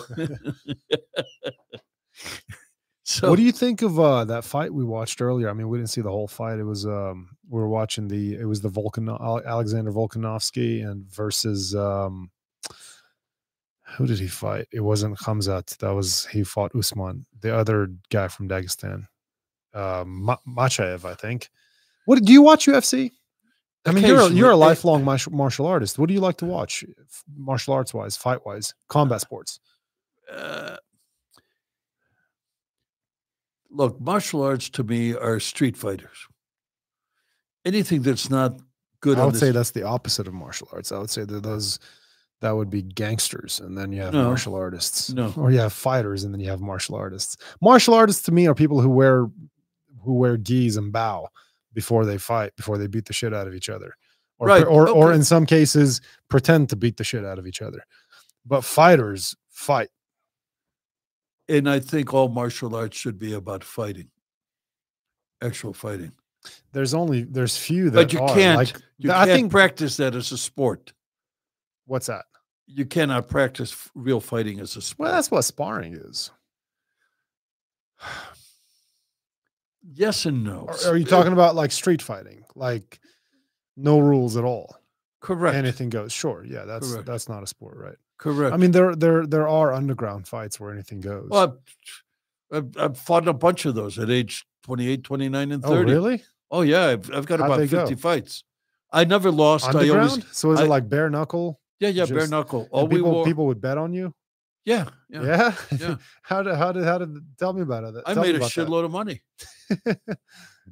I made a shit, and not only that, I really wanted to try out my karate, you know, and, and the experience I had in judo, and in in in a real you know form, and it's something you know. uh, After a while, I got, I felt bad about hurting people. You know, But they're signing up for it. They're adults. They're signing up for it. They're trying to hurt you too. Mhm. You're each trying to make a paycheck. Why would you feel bad? but why am I? I, I nevertheless, I felt bad about. I'll, I'll tell you an interesting. Who knew thing. you had such a soft spot? I do. Uh, uh, I do. I, you know, in one time I remember, I, I, you know, I never jumped up and down or anything. A guy was down, I would, you know, okay, fine, we're done. And I never, you know, walked around, oh, look at me and shit like that. Yeah. Uh, I, when I began, Well, it's different because it wasn't on pay per view. If it's on pay per view, you got to do that. that's why I wouldn't. Well, I felt, I felt, I felt like I was not being true to my martial art by doing it in public. See, there you go. That's martial arts. For It's the all about entertainment- bowing and for respect the and all stuff. Yeah, and I never of, understood. of assholes. I never uns- understood the respect aspect of it. Like, oh, I'm, I'm gonna, res- I respect this guy so much that I'm gonna try to beat the shit out of him. Well, that's uh, you know that's an Oriental thing, and that came in which we've adopted to some degree. You know the the bowing, the this, the that. I don't like any of that stuff. I don't like to bow. I don't like the belting Well, system. that's uh, I, I don't. I don't let anybody tell me, "Oh, you're this color belt." I'm like, "Fuck off." I agree with you. After having gone through that whole system, Uh, yeah, I never really went through it. I mean, for a brief period as a kid when I was doing Shotokan, but as an adult training MMA, I, never wanted a belt. Uh, you know, I like Shotokan. It's a very linear style. It's a bunch of bullshit. No, well, let me tell you something. It's a bunch of bullshit. You touch the guy and then they stop the fight and reset it. no, no. I'm not talking about competition. I like the training of Shotokan because it teaches you proper form. Form for what? What form? In- bullshit. No, no. If you can't, if you can't actually fight, who gives a fuck about No, no, form? I'll tell you You're gonna be form. sitting there in, in perfect form, and I'm gonna head No, no, no, that's not what I mean by and knock form. him out. That's not what I mean by form. I mean by form, when you throw a front kick, it doesn't come out this way. When you throw a front kick, one knee touches the other. Yeah, but who gives a if- shit? Who gives well, a shit? it's Is the it damage that you do. Nah, is it usable? Is it usable? You could throw a leg kick, a roundhouse tie kick to somebody's thigh and dislocate their knee or possibly temporarily cripple them to where they can't walk. And then who's who gives a shit about form now? Form, I'll tell you something. Form is the proper use of your body to do the maximum amount of damage. Correct. But there is no damage in Shotokan karate. It's a bunch of bullshit. Well, Did you see in the Olympics? I think it was the very the most recent one. And I don't know if this was Shotokan. It was some kind of Taekwondo, taekwondo, karate, I don't know. The guy knocks the other guy out with a head kick. and he's disqualified. And he gets disqualified Yeah. for for for knocking the guy out in a combat sport. What the fuck are we doing? well. That's it's bullshit. Then they have katas in the Olympics. Are you kidding me? For like uh, for katas? That's like that's like having shadow boxing in the Olympics. well. Let me tell you an interesting thing. like if they had the speed bag Olympics, I would get it. I'd be like, all right, cool. like that, like, okay, speed bag All Olympics, right, let cool. me answer all of but these. katas, let get me the answer all fuck of out of these. here. Let me answer all of these. That's just nonsense. Here's what katas teach you. nothing. They teach you smooth transition Who gives from one move to another. Well, fine, but you don't. But it's not an Olympic sport. It's not. It's not Oh, no, something you win an. Olympic gold medal. Yeah, you want a shadow box, shadow box. You want to do katas, do katas. But don't tell me you're gonna you have an Olympic gold medal in katas. I'd be like, fuck you and your katas. Yeah, yeah. no, no, I agree with you about that. And katas is a I'll, form of I'll- practice. I'll, knock that motherfucker out, and then I'll get this thing right here. I love this thing right here. See, a little violin. The world's smallest violin, and I'll just play this over his unconscious body. I'll just play. Yeah, bullshit, katas bullshit teach you- martial artists. Katas teach you. There's nothing wrong with katas. It's just it, it's like if you think that you're a badass because you can do katas, you're you're, not. You're an idiot. You just, you just know how to do katas. That's it, right? Yeah, Yeah, you, I know, agree you can shadow box. Good for you. I agree with you. Yeah. You when I was fighting, when I was fighting bare knuckle, one of my goals was to, eh, for my own growth as a martial artist, was to find out how effective some of the techniques really were. You know, now if somebody, sure. yeah, you know, if you're sparring and somebody hits you with a chicken beak strike, you know, to the top of the forehead, you know, you go, get the fuck out of here. Do you understand? That's a lot of kung fu, though. Yeah, yeah. But if somebody puts two front knuckles into your sternum, you're going down. Sure. Okay. Liver shots. You know, right. The same thing. Right, right. Pah, to the Yeah, yeah. liver. Bas In- Rutten was a in- in- master in at that. boxing is also a great sport that you can use for fighting. sure, of you know, course. and- Pro- probably the best thing for street fighting is to have a quick, powerful punch. Absolutely. Or a, good front kick. Sure. You know, and I'm not going to look, I'm wearing Levi's and gym shoes right now. I'm not going to try to roundhouse a guy to the head. First of all, at 76, I can't get my leg up that high anymore. right? But but I can do damage, you know, if I sweep you behind your tendon behind your knee, you know, you're you're going to end up on the ground. yeah. You're going to end up on the ground if I, g- you know, if if I fake to your head, you know, you cover your head and you got that leg sticking out, and I can sweep that leg, you're you're on the ground. Sure. You know, it, it it's that simple. You you told me a story. I think it was the first time you come on you came on the podcast, and it was a really funny story. I don't really remember it, but it was about you had there were some ninjas or something that you beat the shit out of. what was that story about? I, I, I had a I had a karate school on Devon Avenue in Chicago, and I opened it up uh, on the north side of Chicago. And about a month after I had opened it up, all these guys came in from the Green Dragon Society, oh, and and they were wearing Chinese outfits, kung fu outfits. They were all in green, different shades of green. They showed up. They had those cheesy exhibition weapons. uh You know that if you, you know, like those swords, if you swing up too hard, the sword, the blade will bend, or Uh-huh. fall off. You know, and uh, sickles. If you hit a piece of wood, the sickle will break. And they came in. They, they they said to came me, in with sickles. yeah, sickles, and Tonfa and you know and and What a colorful bunch. yeah yeah and and, uh, and about six seven guys showed up and they said you can't run you can't have a karate school without our authorization Oh. i said really so anyway they challenged me to a duel and i said you guys come back friday night now i have to tell you that about i had about i started that school because i'd been teaching cops right? So these come and i and i'll fight all of you one at a time or two at a time and they agreed to that. Now these guys had previously gone to another dojo that had opened up and they'd gotten to a melee and one of those guys threw one of those cheesy spears hit a guy in the throat and killed him. Oh. So I mean, this was serious business. You know, these these guys were really living in. You know, they thought it was 17th century China. You know, not 1970s Chicago, right? okay. So they came, and I and I had a dressing room about the size of this thing, and a little office, and basically it was just a place to train for martial artists, for guys who went to martial arts. You know, and and it was it was hard training.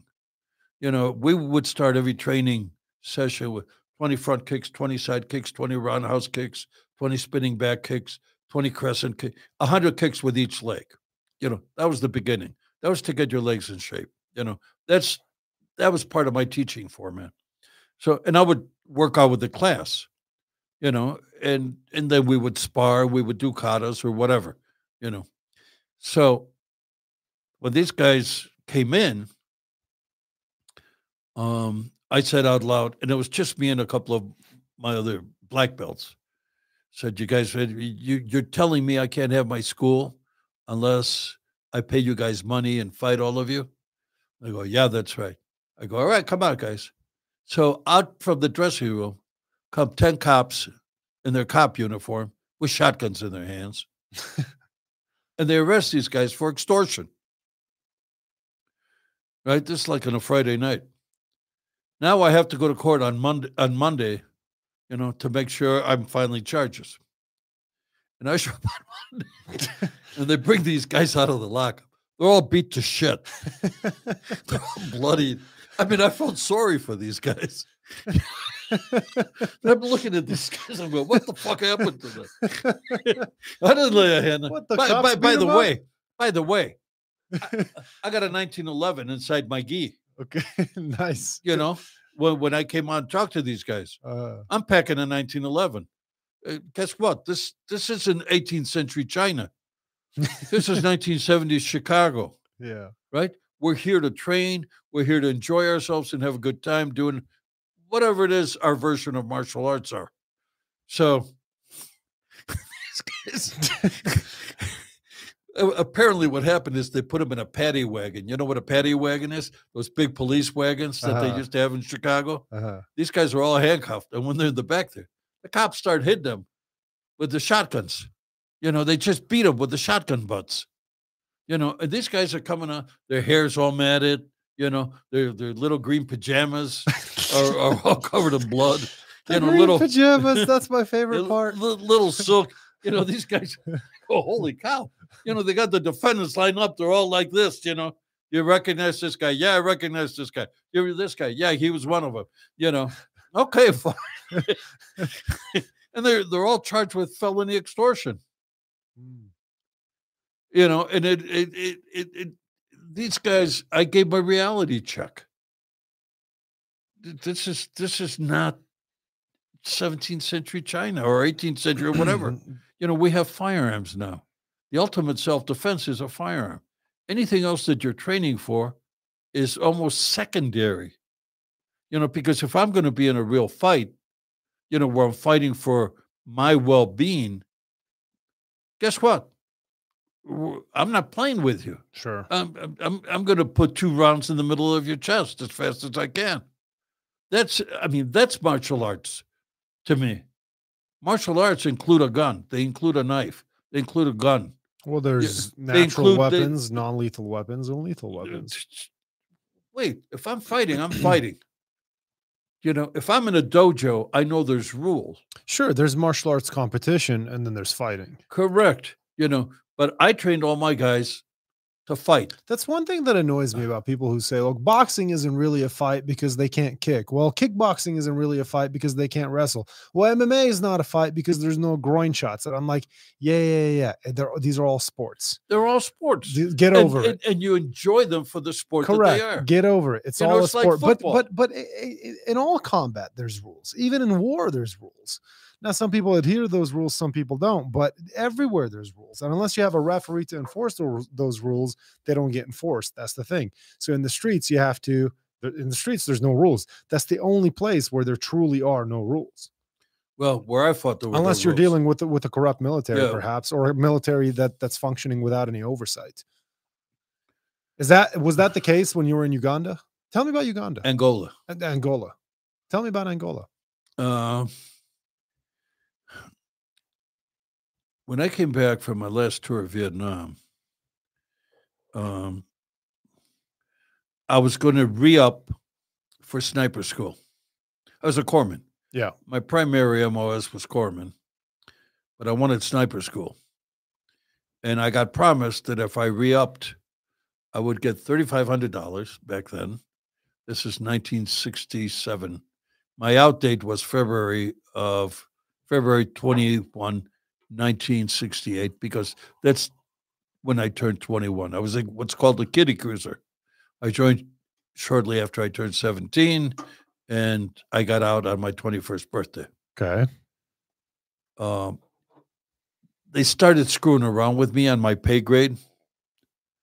And so I decided to look around, and they were looking for people to go to Angola under the Agency for International Development. What I had, one of my duties in Vietnam was called MedCap. I provided medical services for local villagers as part of the Hearts and Minds program.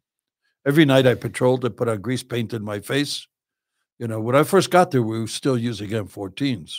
You know, I was there when we switched to the M16. So every night I went out with, grabbed a rifle, and did either a patrol, a raid, or an ambush. That I did that every night. I was the fifth man on each team. Were, these guys went on Monday, Tuesday. These guys went on Wednesday, Thursday, Friday, Saturday, Sunday, Monday. I was the fifth man on each team. I went out every night because I was the corpsman. So if you do the math on it, I was there for 25 months. We had a, a 17.8, I don't know how we got to that 0.8 part contact rate. But I've been I've been in actual I've been in over 100 firefights. So I had a lot of experience. I also had a lot of experience in providing medical services during the day. That was my day job. You know, vill- villagers would come in and I would tend to whatever medical problem they had. They called me Boxy. I'm an 18 year old doctor. I'm delivering babies. Uh, 18, 19, and 20 year old doctor. I'm delivering babies. I'm pulling teeth. You know, I'm, I'm curing snake bites. Uh, a farmer that cuts himself on the leg. A little girl burnt her arm, you know, with uh, with kerosene lamp. You know, I patched her up. I I took care of local people. So I was supposed to go to Angola and start what's called a MedCap program for the Portuguese. Now, this was the War of Independence. That was my, that was my expertise, you know, counterinsurgency, but providing the Hearts and Minds program. And I had a blast doing that. You know, I really enjoyed it. You know, I mean, women would come in and, you know, they would have an infection and I would, you know, give them oxytetracycline or whatever it is, or, you know, if somebody else came in, uh, I would give them uh, iron pills because, you know, this or that. These were people who had never had medical attention. So I was going to go do that in Africa. I was there a month before my other skills, counterinsurgency skills, were discovered. And I ended up, uh, I actually, within a month or two, I ended up with a company of 120 guys chasing guerrillas, chasing insurgents. Mhm. and that was it. Now, we really had a lot of problems. We had no air support, we had no uh, artillery, and our ability to patrol was limited to about what we could carry on our back. Typically, you can only go out for four days. You can only carry enough food for four days because that way you're still maintain your fighting efficiency. So you go out for two days out and two days in. So my idea was I, I kept trying to get the Portuguese government to supply us in the field a helicopter, you know, by helicopter. And it took me a while. But what started happening is the guys mm-hmm. that I trained were able to stay out six days. So we could chase guerrillas after we found a, let's say we heard of an atrocity, go investigate this. So I would take half of my company, you know, which was never a full company. It's 120 guys, but I would take a platoon out, maybe 50 guys out, and go, look, I'll give you an example. I take up, I forgot how many guys I had, but it was somewhere between 40 and 50. And we show up at a village, and everybody's, you know, everybody's dead, slaughtered. I'm, I'm 21 years old when this is going on. You know, from the age of 21, that's when I went to Angola at age 21. Because because personnel fucked my pay grade. And I got pissed off at the Navy and I said, fuck this shit. You know? and and and the pay at Angola was thirty-six thousand dollars, which was an admiral's pay back then, if I was still in the Navy, plus another ten thousand if you stayed the whole year. So that was forty-six thousand. And I'm thinking, I'll go there, do a year. Now I have enough money to go to college. So I went to Angola. Like I said, within a month and a ostensibly to set up um, you know medcap programs and teach and and teach pro Portuguese soldiers Angolans how to do this, you know, in order to win their hearts and minds, to show that the Portuguese were still good. Right? So now I'm out there, but now I'm chasing guerrillas. We get to a village and we see slaughtered people, women with their their feet chopped off. You know, kids. uh, I mean, literally, literally, kids. You know, with their entrails out, uh, dead women, women with their breasts cut off, and Jeez. and I remember, you know, one thing that really stuck to me was I saw an older man gutted and tied to a tree with his own intestines Jeez. you know, and just barely alive when I got there. And, you know, I didn't know whether to shoot him or not, you know, so I just shot him up full of morphine. You know, you, we we had morphine syrettes for our soldiers. So I, I hit the, I overdosed him on morphine, you know, so he would die a peaceful death. I'm 21 years old when this shit's going on. Yeah. And then in my mind, I go, let's get the guys that did these. I don't know if I want to talk about war crimes, but okay.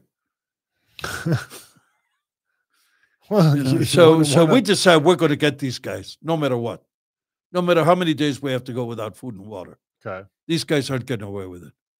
So we really hit it hard, and we run up on these guys. There's 16 of them.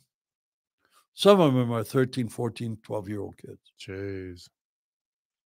right? And we we we didn't even have to fight them. We got them when they were sleeping, woke them up.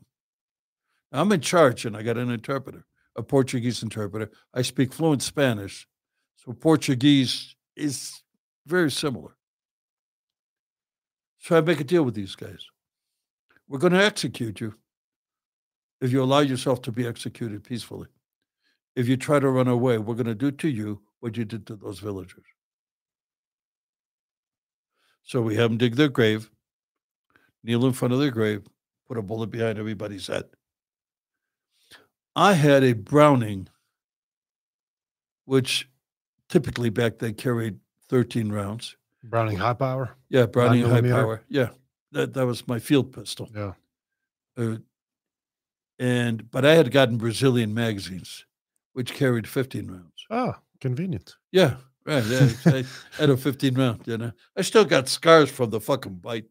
You know, the hammer bite. Uh, You know, the Browning, and and I, I love that pistol. I still have one oh, from a Belgian one, by the way. those are worth some money. Oh, they're worth a lot. Yeah, Yeah. nowadays they're. The Canadian ones not so much, but the Belgian ones are, Yeah, are worth more. Yeah, mine says made in Belgium. Uh-huh.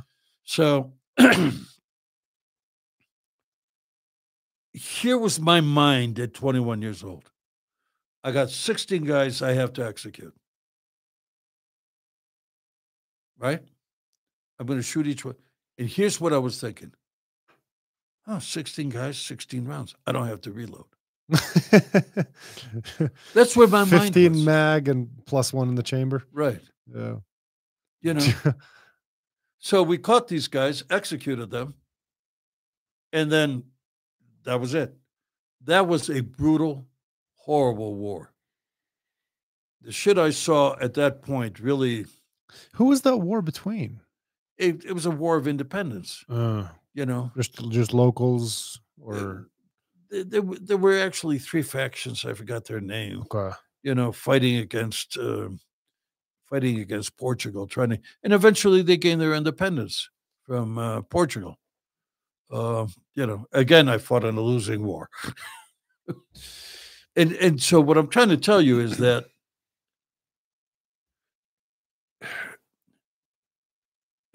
the mindset, you know. So now I'm back and I'm looking at combat and martial arts and stuff like that, and I realize it's all bullshit. You know, if you have a firearm or a knife, it's, uh, you know, I'm going to win. If I have a knife on me, which It I always have, you know, I I don't leave the I don't leave my house without a pocket knife or a gun.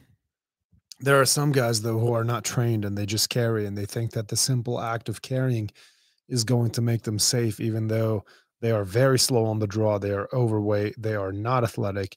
And I always think that by the time this sloppy, slow, fat bastard gets his gun out, I will already have cleared the distance between me and him, grabbed a hold of him, took his gun from him, and beat the shit of beat the shit out of him with it.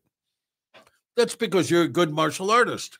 Because the training you've had, even though it's not fighting, will get you through that. Let me tell you a great martial arts story. I had a student who was, I was teaching at a Shotokan dojo in, in Mexico City. Um, after Angola, I went to Mexico to go to college. Uh, I didn't want to come back to the States because I thought some of the shit I pulled off in Angola, there might be an arrest warrant for me in the U.S. Like how you were supposed to come back with forty six thousand dollars and you came back with three hundred thousand. 370, you know. So, but the point is, it, you know, there was, hey, pillage and plunder, you know, was was available back then. You said you told the story about the plane the first time you were on the show. Of a- buddy of mine, a lifelong friend, you know, and I, uh, the Portuguese didn't want to give us our ten thousand dollar bonus, so we took a plane from them and sold it in Marseille, France, to some drug smugglers. That's fantastic. and, and we we made more than our thousand dollar actu- I bo- would- ten thousand I, I would imagine so. Yeah. So now I'm back. I, I realize all this. I realize that martial arts is great training, physical fitness. It it teaches you to fight, but not really. You know, I mean, a fight is a fight. A, a, sparring session at a dojo, or a match where there are rules, is still a sport. Mhm. I, I, I get all that difference Sure. and they're still all enjoyable. They're still all fun, you know. They're still of fun. And so, uh, but when it comes to dealing out death and destruction, it's a totally different story. Of course. I mean, George St. Pierre, who is one of the most dominant UFC excuse me, former UFC champions in the history of the sport. He's certainly in the conversation, I would say, for the top five all time greats, for sure, top 10 all time greats. He, he said it time and time again. He goes, This is all an illusion. This illusion, like these fighters who come out and say, I'm the baddest man on the planet because I won the UFC championship. He's like, You can't beat a bullet. That, uh, it, of course. It, I mean, that's why they're that, you know, that quote, man made, you know, God made man, Colt made him equal. Yeah. But it's not totally Colonel true. Colt. But it's not totally true because two men, each armed with a firearm, the faster, more accurate guy is still going to win. Well, that's so why you practice. They're, they're, not equal. They're still that's not equal. you practice. But there's there's physical limitations for Not that, only- just well, like there is know, physical limitations for sport. Like when you see Bob Munden shoot two balloons that are, I don't know if it was eight feet or ten feet apart. Have you ever seen that shot? Yeah. He shoots two balloons that are, I think, 10 feet apart, and it sounds like he fired a single shot. He's so fast, it's unbelievable. His draw was clocked at a speed faster than the blink of an eye. They actually have to play it in slow motion. Oh, I've you- seen that you guy. I've seen that. oh, it's Well, he passed away. He, he he, died, yes. Yeah, but he- I mean, nowadays you look at Jerry Miculek, who's in his late 60s, Oh, I think, and he's incredible. Oh, He is absolutely, he's, he's still breaking records. The guy, I, I forget Jerry's uh, uh, uh, records with a revolver, but I think he did six shots, reload six shots in 2.99 seconds. that's awesome. Yeah, that's insane. That's You- amazing. You, can't even see the reload. no, Yeah, yeah, No, it's no, just it's- it's incredible. Eight shots in less than a second. It's right. But I you know, mean, guys who have a It's gun. incredible. Max It- Michel is another one. I love watching Max Michel. He's a SIG Sauer sponsored athlete. I know that. I know. Oh, he he's phenomenal. Yeah. He's he's he's so smooth. I watch these guys shooting, and I'm like, gee, you know, if I had a gun and they had a gun, they're gonna kill me. well, they're not used to getting shot at. Assuming I can even get my gun out in time to shoot them, so. I'd have to be firing first. if it was a duel, I'm done. I mean, they can pull their gun out and fire six shots in less than a second. Let me tell you something. There's a great old saying. The great warrior lives only as long as the coward allows him to. Period.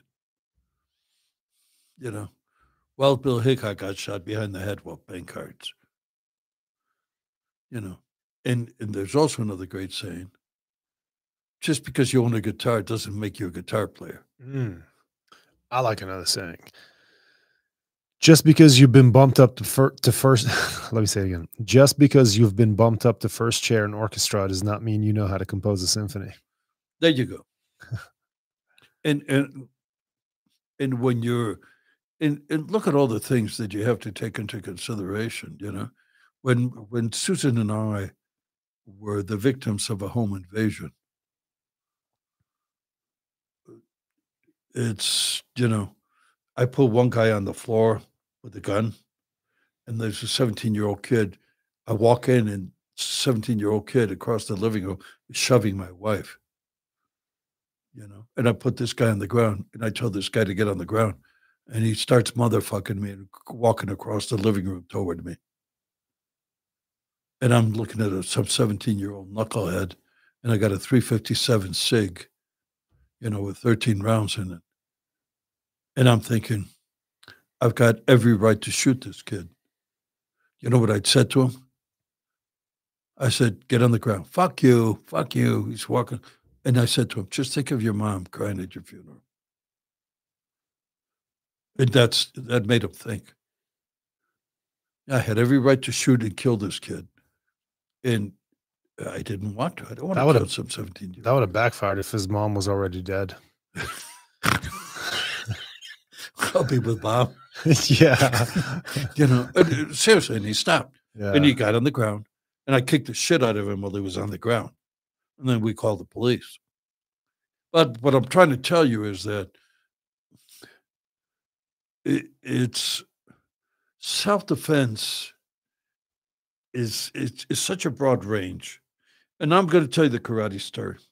I had a kid who was a great sparrer, you know, good on the makiwara, good knuckles, you know, good black belt, beautiful form, brave, fit, you know, in his early 20s, you know, tough kid.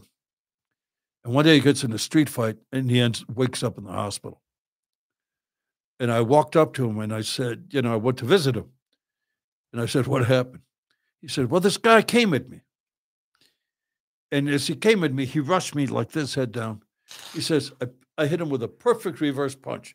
And boom. He says, I broke his nose. I obliterated his nose. Nice. And I said, then what happened? He didn't care. He grabbed me around the waist, flipped me upside, and threw me on the cement, and I hid with my head, and I woke up in the hospital. Not so nice. Huh? Yikes. Yeah. So you break a guy's nose, you think he's going to stop if he's furious Or on meth. or or whatever, you know? Yeah, What do you do in case? And this kid's a great, great karateka. Now the the style I saw, I taught, was basically the forerunner of Shotokan. You know, it was what Gichin Funakoshi learned. It was Shobokan, a very tough Okinawan style. You know, and when when Gichin Funakoshi left Okinawa to go to Japan, he took out all the Chinese elements of it. Remember, because at the time, Japan was conquering China, right? Mhm. So there was an anti-Chinese feeling. So he made it more Japanese and adopted it to judo. And he made it karate do, which is the way of karate, which brings in the peace, the bowing, all, all the other stuff that went with the false samurai bullshit that existed in Japan at that time. Because the samurai class had been detoothed, had been, you know, had been defanged by firearms Sure. you know you can take a you can take a japanese farm boy and train him for three months and you'll and line him up in, with a rifle company and with mass fire and and they'll beat a horde of samurai who've been training for 20 years. Of course. and you know that's what happened in japan. And and japan never got over that. You know they had to learn it with hiroshima and nagasaki that you know the samurai bullshit is just samurai bullshit. When i was a kid i trained at the chicago buddhist temple.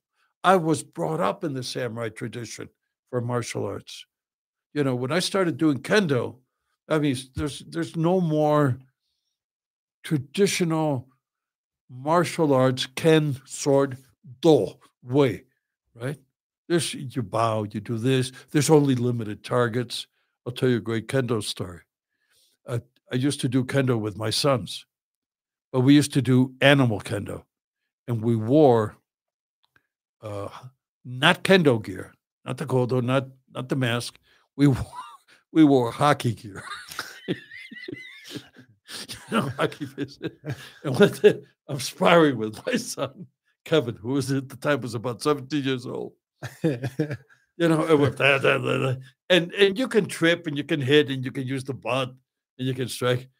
I, I let my left leg out too far. And he hit me right down here, right in the tendon behind your leg. Mhm. Oh my God. I, I thought I was going to cry from the pain. I, with a shinai. Mhm. You know what a shinai is, right? The wooden. Uh, No, no, it's not a wooden sword. It's a bamboo flexible sword. Okay. But he hit me with a shinai so hard, I said, Oh my God. That's the first time I ever called one of my children a motherfucker. You know? and the second time? When he hit me the second time. And he hit me again. And he got me again because I left that leg out there. Now I'm thinking to myself, oh, I'm, uh, the pain was, I went down. I went down from the pain. And I knew it wasn't Yeah, permanent. Those are, pu- those but but it, he just hit me so damn hard. You know, he got me here. He goes, Dad, are you okay? I'm on the ground. I'm on the ground laughing. I'm on the ground laughing. I go, You motherfucker. I can't believe you got me that way. He goes, What, Dad, Dad, Dad? I can't believe you calling me that. yeah, I you know, and and I'm thinking to myself, if that were a real sword, I'd be dead. I'd be dead. Why? Because I let my left leg hang out a little too far. That's, uh, uh, I mean, that simple. Yeah. My left leg was out. Sure. My left leg was out inches. four inches. Yeah. three or four inches, and that made me vulnerable. Well, I mean, that's how it is in in jujitsu. Let's say you can leave your chin out for a split second, and now you're wrapped up in a choke, and There you're, you go. You're going unconscious, and if somebody holds, if if you're in practice, of course, you could tap and they'll let it go. In competition, the Right, referee will right. break it up if you go unconscious. In the streets, if somebody keeps holding on to that choke after X amount of minutes, you're dead. You'd be surprised how many guys I put down on the street. Well, there's there's, there's been a lot of accidental deaths Uh, when uh, jujitsu and and MMA started becoming really popular, like which is in the last I think 30 years the UFC has been around, and MMA started really gaining some popularity. There were guys who would practice on each other at home, and there were stories for a while popping up every few months of like this guy choked out his best friend and killed him. This there was a story I I, I remember seeing about it was either a nephew who killed his uncle or an uncle who killed his nephew. So and they were just practicing a choke, like, hey, let's let's do this move that Anderson Silva just did. And they they didn't realize that yeah, you could actually kill somebody with yeah, this. yeah. You, So there were the people blood dying. from going to sure. brain. Yeah, yeah. I remember one time I was in the barracks. Uh, I was in a training thing in Key West, no, Jacksonville, Florida, Jacksonville Naval Air Base. We were jumping out of a helicopter and supposed to swim with a compass five miles and five miles back. Of course, we had, uh, we didn't have tanks. It was just, it was just fins and mask, but it was an underwater navigation thing that we had to complete. And I, as a corpsman, whenever we checked into a military base, I automatically became part of the medical staff. hmm You know, I, I held my own sick call for my team uh, and so forth and so on. But when I wasn't doing that, I was part of the medical staff. So now I'm in the corpsman barracks. hmm I walk in and there's a bunk. There's two bunks, and this and there was a uh, there was an oscillating fan. We didn't. This is in Jacksonville, Florida, somewhere in the summer, right? Super hot. And so I told the guy, his name was Boot. I remember. I told the guy, "Hey, man, you know, don't I get the fan?" Looks at me, goes, "Fuck you." Barracks stuff, right? And I go, wait a minute, come on, man. You know, be reasonable. Yeah, fuck you. He gets in my face. I didn't argue with him. I went in my locker, took out my KA-BAR, you know, and I cut the string that he had, you know, that it was holding it straight on his bunk. So it would oscillate down to my bunk too, right? Uh, he's got the top, I got the bottom. So we're both, we're both, he works at this hospital full time. So he gets in my face. And all of a sudden, I got about six or seven guys that are his buddies going to back him up.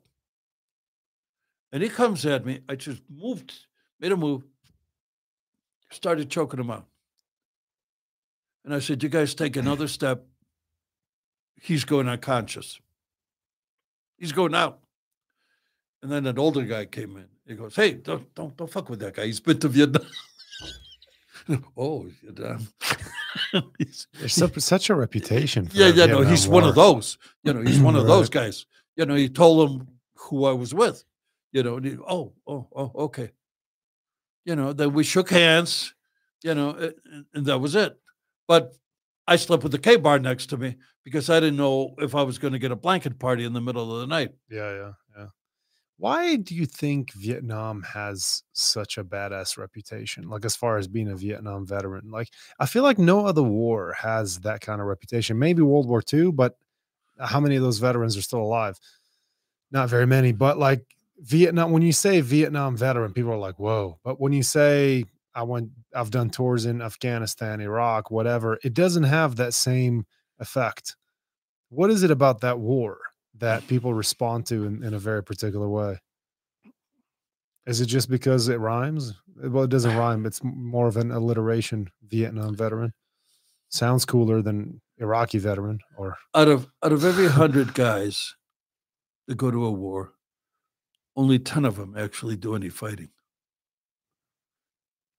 Out of every ten guys, well, that's changed over the years, though, right? no. In in uh, well, it's it's changed over the years. They talk about that. Uh, a friend of mine, Paul Chappell, talks about that in one of his books. how the military has gotten better. Well, okay, you're talking about fighting. I'm talking about actually firing at the enemy when given a chance. Yeah. He, he talks about how the military has gotten better over the years at training people to kill. And if you look at statistics of, say, World War One soldiers who fired at the enemy when they had the chance to, it was, I don't know exact numbers, maybe let's just say 20%. By World War II, it was 60%. By the Vietnam War, it was 80%. Nowadays, it's nearly 100%. And he says the military has gotten better at training soldiers to kill. One of the things, for example, that they do differently or have been doing differently for a while now is instead of firing at a target that's just a bullseye, they fire at human shaped targets Correct. Yeah. to condition soldiers to shoot at people. But soldiers who get to shoot at people Are in combat. out of every hundred, and that's 10 out, out of every 100. Hundred there, there's only ten soldiers Gotcha. who get to shoot at people. Yeah, yeah, yeah. Okay. everything is support. Yeah. You know, you got supply, you got you got this, you got that, you got, you know, uh guys who actually fight. It, it takes you know, even Sun Tzu says, you know, takes 10 people to keep one guy in the field. You know, and that's I was the one guy and we were the one guy in the field. And out of those one guy in the field, uh, out of those 10 guys who actually do the fighting, only about one or two, and I'm talking about infantry, I'm not talking about spec ops, you know, only about one or two actually know what they're doing. You know, I see these videos of gunfight at such and such a place, and you see a Marine platoon under fire. And I'm looking, well, why do these guys, you know, do this or do that or do this or do that? And one of the things we used to do, we fought with, um, we had we had PFs, popular forces, Vietnamese soldiers, Vietnamese locals that we trained to accompany us. So we went out at night. There were five Americans and five locals. So we had a ten man team. You know, we either set up an ambush, a raid, or a night patrol. And every night, I went out on one of those and we would give the locals 250 rounds. And if we were in a gunfight and we came back, we would always count their rounds to see if they actually fired. You know, and if you come back and you were in a gunfight that lasted 45 minutes, you know, or an hour before you could, you know, get out of there, and the guy came back and I took I, I never went out with less than 300 rounds and 10 hand grenades. If I came back, if if if one of the locals came back and he and he had 200 he had his 200 rounds, he didn't fight. He's he's useless. He's laying down just avoiding the fight. You have to fight. And and it's it's one of the hardest things that you can actually do to just unless you initiate an ambush you know you're responding to an ambush or you're responding to a surprise encounter you know there were a lot of surprise encounters because where i was we had what's called the tar tactical area of responsibility. And we went out and ran in every night and so did the other side. And if you run into each other you're going to end up fighting. Mhm. you know? And and typically you end up trying to do as much damage and then you disengage. You know our air, our job was to keep the area free of vietnam uh, of vietnamese army of north vietnamese army coming through that area and local insurgents local viet cong you know oppressing people in that area and everybody operated at night. Mhm.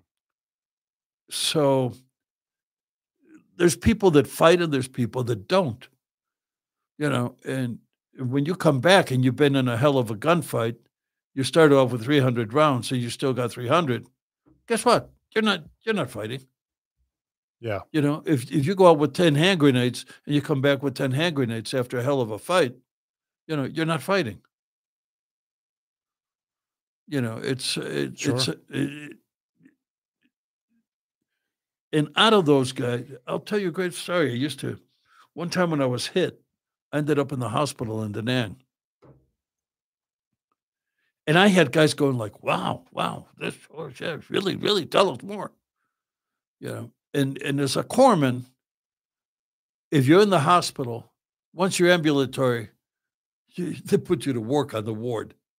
You know, I'm passing out meds, I'm changing bed pads, taking temperatures, blood pressures, keeping a guy's record up, you know, attending to the other patients. You know, I'm walking around, I got a bullet hole here, but I got a right good right hand. I'm passing out meds, I'm writing in your chart that you took your meds. Um, I'm taking your temperature, your blood pressure. I'm making sure you're okay. I'm acting as a corpsman. And my I'm a patient on the ward, but I'm also a corpsman. So they don't waste, you know, you don't waste much time. And and so you see the guys who fight and you see the guys, you see the damage all around you. And, there's just some guys that don't fight. There's just some guys that don't fight. Yeah, for sure. And and you get rid of those guys. You I'm have to. you, well, you have to, because they can't maintain firepower. I've got a great photograph of me going out. I went out on patrol about three nights in a row with a with an axe. Yeah, I've seen that. I've seen that picture. Okay, now uh, my face is painted black, and I got an axe. And by that time, I was going a little crazy because I'd been there about 23, 24, 25 months, you know. And I wanted to I wanted to set off an ambush by jumping in the midst of whatever enemy soldiers we had with an axe and start whacking them. Mhm. I it never happened, thank God. Uh, and, and in retrospect, I go, no, that was too crazy. You know, I, I, I don't think, you know, I might have become a serial killer after that. Start killing guys with an axe. So, but at a certain point, the sergeant in charge of our unit, uh, our E6, you know, the, you know, first class petty officer, you know, said, "Hey, Doc, uh, uh, this isn't right." And I go, "Why?" He goes, "Well, we need you to maintain firepower. If we get in a fight, your axe isn't worth a, a damn. We need you to have a, your rifle because you have to maintain firepower. That's your first job." And I said, "He's right. You know, I'm putting the rest of my guys in danger by trying to create, you know, some crazy stunt." That's, you know, just war shit, man. Do you still shoot your Browning high power? I did a couple of months ago. I, I was amazing how accurate I was with it. Considering the trigger on that gun, it's hard to be accurate with that thing. But it is a nine millimeter. It's a, I mean, the recoil is very little because it's also heavy. It's all metal. Yeah. But uh, the the the, uh, the trigger is uh, not the best for accuracy. I'm good. You know what I don't like? I'm, I'm listen. I could put them all in the black circle at 15 yards. Uh, What I don't like about it is the safety is too small. That's my issue with that gun. The safety is the thumb safety oh yeah. too damn small. No, there's- it there's- should be like a like the one on a 1911 because it's big. You, you're not going to miss that thing when you go to draw. I don't know. You I know you used to carry without with the safety down, but I carry cocked and locked when I carry a 1911, and I feel just fine that I can hit that safety and, and disengage it uh, as I'm as I'm getting the gun from here to here, from holster to uh, shooting position. But with the Browning, that safety's so small. I feel like I might miss it, especially if you're nervous, if you're tired, maybe you've been, I don't know, running, sprinting, whatever, you're shaking, your hands are shaky, your hands are cold. My my hands are always cold. I feel like I'd have I'd probably have a problem disengaging that safety. Same thing with the M&P Shield, the Smith and Wesson M&P Shield. They make a version that doesn't have Mhm. a thumb safety. Mhm. So I re- I recommend that. Well, I'm not going to recommend anything. I recommend it for myself. That's if I was going to carry a shield, I would get the one without the thumb safety because it's so So it's tiny. so it's so tiny. if you miss it, you're done. Yeah, it's part of the slim design that they're they're trying to go with, and I get that. It's You know be- what I think better for carrying, but fucking hell, That safety is for when you're holstering, and then you take it off. Ah, yeah. I, well, I see what you're saying. So you put the safety on, you put it in the holster, then you disengage it. I mean, then just yeah, I don't really see the risk in putting a gun in a holster. Um, I don't either. you're going to push the gun into the holster. You don't need. I don't either, but You're- there's, you're not you going to. You're not going to shoot your listen, foot off. That's for people who don't know how to fight with a gun. Well, that's the, the big thing is training, right? But uh, the the high power. I never carried a high power in Vietnam. I always carried a 45. I always carried my 1911 Uh, and whatever rifle I was taking out that night. yeah. You know, like I said, when I was in Vietnam, we, when I was there in 65, 66, What rifle were you using over there? Was it a M14, what caliber is that one? 308. Oh, really? They were using 308s back then. I thought Yeah. it was uh, mostly 30 out, like the M1 Garand, or was that that was World War II? That's a 30 out 6. We also had those. You're you're, you're too far from the mic. I can't, I can't hear you. Oh, That's, we, uh, we also the had M14, I'm actually not familiar with. I'm gonna have to look that one up. M1 I have a book called 50 Guns That Changed America. I'm sure it's in there. I got to go look in. The, Look, the look, M1 look at it. Garand was pretty cool, Yes. but but it's so heavy and it only heavy. carries eight rounds. uh huh. You know, It had the clip that would eject out the top. That's actually a clip. What most people yeah, I refer have a to bandolier. as a clip is actually a magazine. The thing you Correct. put the the thing you put Correct, into yeah. a pistol is Mhm. a magazine, but people call it a clip, and it's, it's kind of annoying. When I But, went through mean, if boot they camp- don't know, when know. I went through boot camp, we trained with an M1 Garand. and then the M1 carbine is just to me like such a pussy rifle. Oh, no, know- that's a great anybody- rifle. Really, you like Oh it? Oh fuck, I love it. Yeah. Did you ever use one in combat? Oh yeah, I took Yeah? a, I, I took all our PFs had M1s. I mean, you know, it, you put a twenty round magazine on it.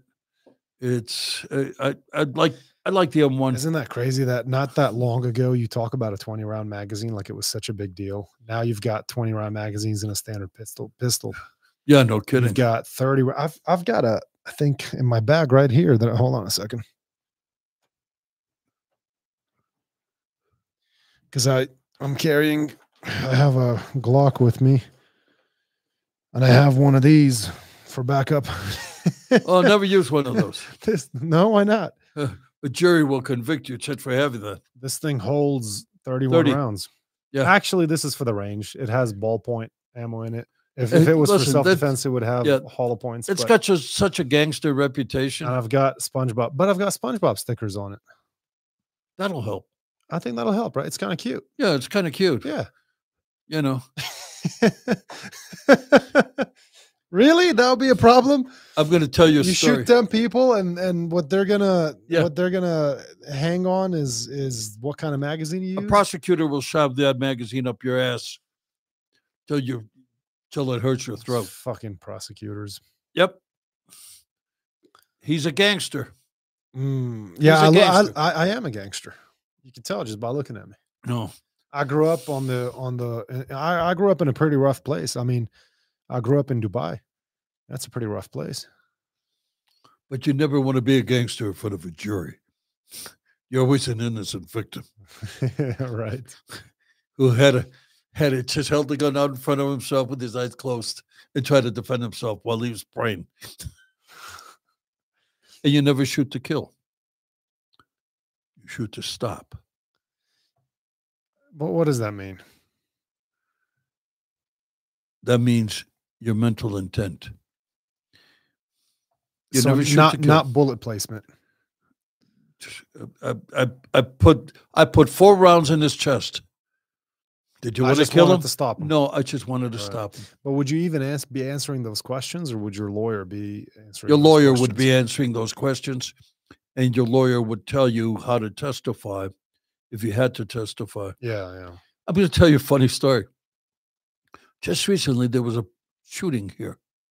Somebody shot a armed robber coming out of a business. I got it. I represented the kid who shot him. This isn't a month old. That kid had a 30 round magazine in his gun. And when I first talked to him, he said, I had a 30 round magazine and I opened up on the guy. Now, this dumbass kid was legal, but because he had two prior misdemeanor convictions and he had been denied a firearm, and he's still on probation, and he was on probation for a misdemeanor, he was denied the ability to purchase a Glock 19. So he had a friend buy the Glock 19 for him. That's a straw purchase. The friend is liable for up to ten years in prison. Both- and a- they and a both are. $10,000 They both fine. are. They both are. That's So- a very stupid thing to do. Very, very stupid. I, I have. I'm going to cut you off for just a second. I have a friend who's here. His his his um his his citizenship status is.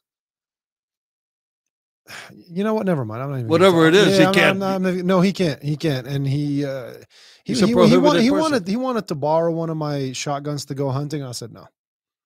I said no. Smart. Yeah, I said no. You- He's you like, can't- like, oh, just, just you know, we're just a couple out. Nope, nope. If a game warden stops you, where's your whatever? Checks this, checks that. Where'd you get this gun from? How'd you? They link it back to me. I'm the one who lent. Nope. Said sorry, man. Sorry, No, that's Yeah. that's, that's exactly what you have not to doing do. it. Yeah. Well, this numbskull gets a friend to buy him a Glock 19. And of course, being a dumbass, he buys a 30 round magazine. Mm. So he's in the back of this restaurant washing dishes. And the armed robber enters in through his back door. Okay. There's two back doors. And the armed robber is kind of dressed like a ninja. You know, he's got uh, his face covered up to here. He's got a hoodie. Well, he- maybe he's just worried about COVID. Yeah. Well, this was this post COVID. This is very recent. What do you mean post COVID? This- COVID's COVID's still going on. There's still people wearing masks. God bless them. You know, So you want to wear a mask? Fine. You, you want to wear two socks over your feet, each foot? That's fine. You know, I don't give a shit. God bless them. You know, So, you know. As as a matter of fact, somebody with a mask. I, I ran into an old buddy with a mask the other day, and and uh, he apologized to me for wearing a mask. He goes, "I'm wearing a mask because I," he says, I, "I I got real bad bronchitis. I don't want to infect anybody." He had an excuse him, you know, like I don't give a shit. You wear a mask, you wear a Yeah, mask. he doesn't have bronchitis. He he that's a that's a planned excuse just so he Uh, doesn't. no, I agree, get- but that's just yeah, yeah, sure, yeah. fine. you Okay, know? okay, go, Yeah. go on. I interrupted you. So sorry. anyway, this kid, he sees this armed robber run by him. He grabs his book back where he's got this gun at work that he's not supposed to have at work, right? And he goes outside. Lucky for him, he waited outside for the bad guy. And you know why he waited outside? Because he was worried about his coworkers. And he said, if I heard gunshots, I was going to go in and confront the armed robber. Now there's two doors, one here and one here. The armed robber goes in this door, and this kid stands here looking for the armed robber to come out. The robber comes out the other door behind him. As he runs by, the armed robber shoots at him, misses him, and it hits another restaurant back gate. This kid opens up on the armed robber. He's never, he's got no experience. He's got a 30 round mag right? So when I talk to this kid, I go, How many times did you hit him? He goes, I don't know. I just did a mag dump on him. Well, he didn't use those terms. I, I just kept shooting. Okay. Where's the gun now? Well, we ditched it in the desert. I go, shit. okay. So now I got to call the police and take the, walk this kid in. The cops were real good to the kid. You know, especially when he, they found out that the reason he was out there. Now, this kid thought he was a prohibited person, that he couldn't own a firearm legally. Mhm. He was wrong. He could. so he, he could actually own a firearm legally. You know, it's just a condition of his probation. He was on misdemeanor probation. That's why our friend Paul couldn't sell him the gun. Right. All right. So, anyway, so here you have a kid that acted in a heroic sense. And I said, How many times did you shoot the guy? He goes, "Oh, I, I just emptied the magazine on him. I think I shot him 30 times. Jeez. And I go, That's not going to look good. you know, I said, Why? He goes, I don't know. I just kept shooting. And I go, Look, if anybody asks, you shot to stop him after he shot at you because the guy's still running away and he's got a gun in his hand and he's still a danger to this to my client As long as you have a gun in you. He took a shot in my client, missed him, and kept running with a gun in his hand. He's still a danger to my client. That's the law. So I tell him, you know, do you remember this? Okay, fine. We're going to the cops.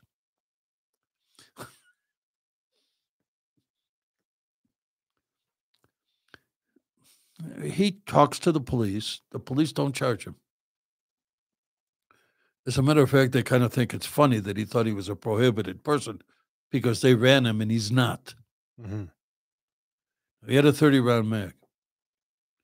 But guess what? The kid, he's so dumb, he didn't load 30 rounds. He only shot the guy three times, Whoa. you know, and the police recovered. They recovered only, I think they recovered 14 shell casings.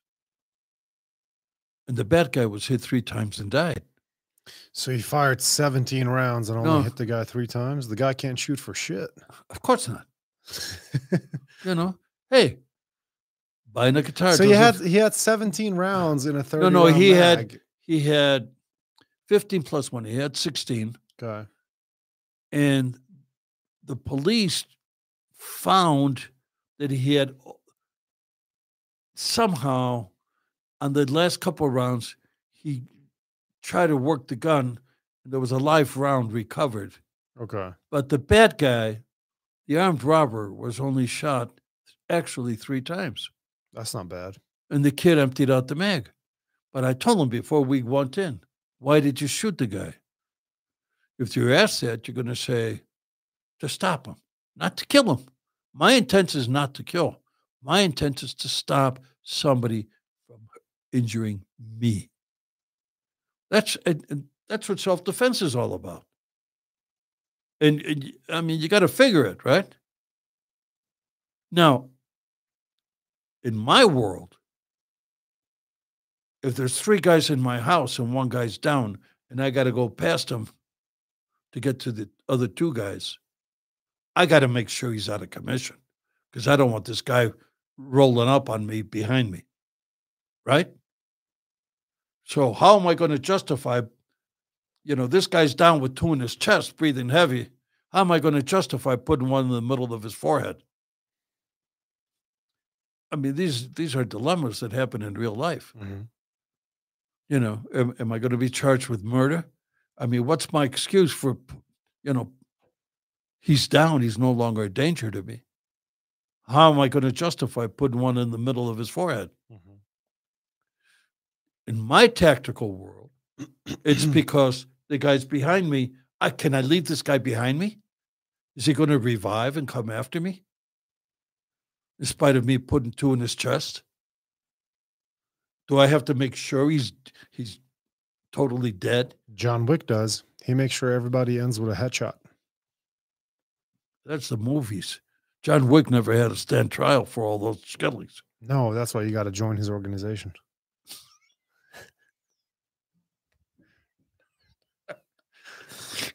Yeah, juries don't see it that way. Mm-hmm. So, and then this kid finally, and so the cops tell him, "You didn't have thirty rounds. This this idiot didn't know how many rounds he had in the gun." You know, we only we recovered only so many shell casings. There weren't that many shell casings fired. And lucky for him that the bad guy's bullet was obvious. Maybe I even a double tap because I went to the scene and I saw the bullet holes and it was about that, you know, like that on a steel gate on another location. uh-huh. And so, you know, he's not charged, he's free. But now, guess what? He's got to look over his shoulder because the, the dead guy was a gang member. Yeah.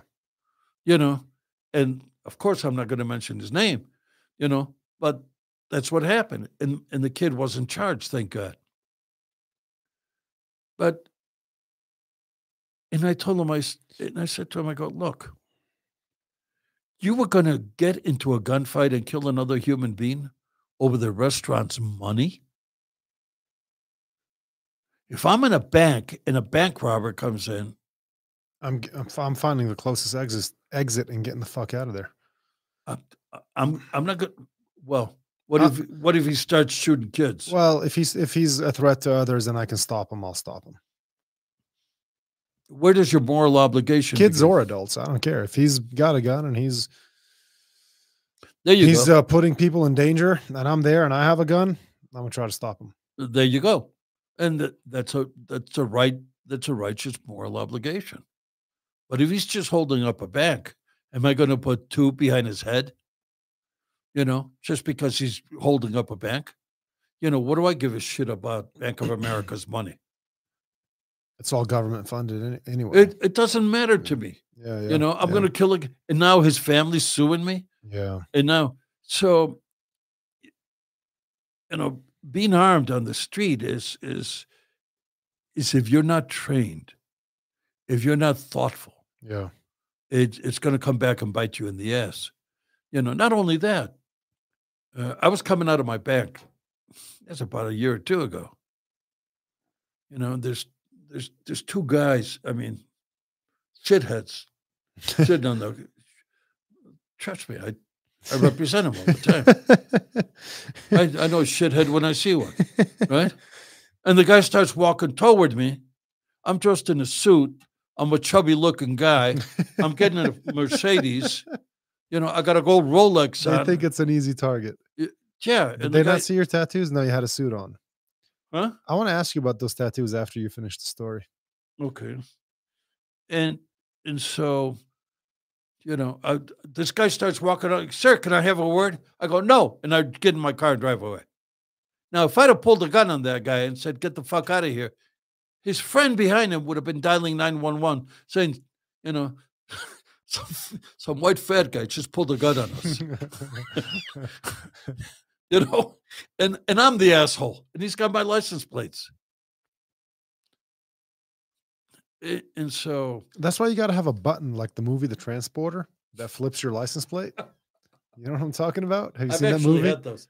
Yeah. Actually, what I've, uh, you know, what we used to do. Where do you get them done? no, you don't get them done. T- tell me about You that body shop. wax paper. No, it- no, I'm talking about the transporter. You've seen the movie know, Tran- yeah, with the Jason movie, Statham. yeah. He pushes yeah. the button. whoosh. Yeah. But the stupid part about that movie, like the very first one, is he goes and parks in front of a bank. He's waiting for the robbers to come out so he can transport them. And he's parked in front of the bank with his with his legitimate license plate. Yeah. And then when the robbers come out, then he pushes the button and flips it to the fake one. But I'm like, don't you think the cameras around the bank already got the legitimate license plate? So what is you flipping it going to do at this Hey, point? cameras, cameras are the deal. Look how many cops end up getting indicted. pull, pull, pull that pull take that thing back there with you Yeah. you're leaning back Yeah. just pull it back with you Look, look how many cops get indicted nowadays because of everybody's got a camera. yes yes You know, look at Yeah, how it's many too bad- much and it's too much it's it's it's a gift and a curse at the same time you know what they do in china now with um, facial recognition and and cameras? Oh yeah, if you let's say you jaywalk and the camera catches you jaywalking. That camera will identify you based on your facial recognition and it will find you guilty and it will pull money out of your bank account without any due process for the violation of the for your the violation you committed. And they will reduce your social credit score and if your social credit score is reduced enough you won't be able to buy a train ticket you won't be able to order an, to order an uber you won't be able to use a vending machine you won't be able to essentially function in any way in society That's and I, I hope we don't get to that point here I don't think we will. i hope I'll tell you a funny it. jaywalking.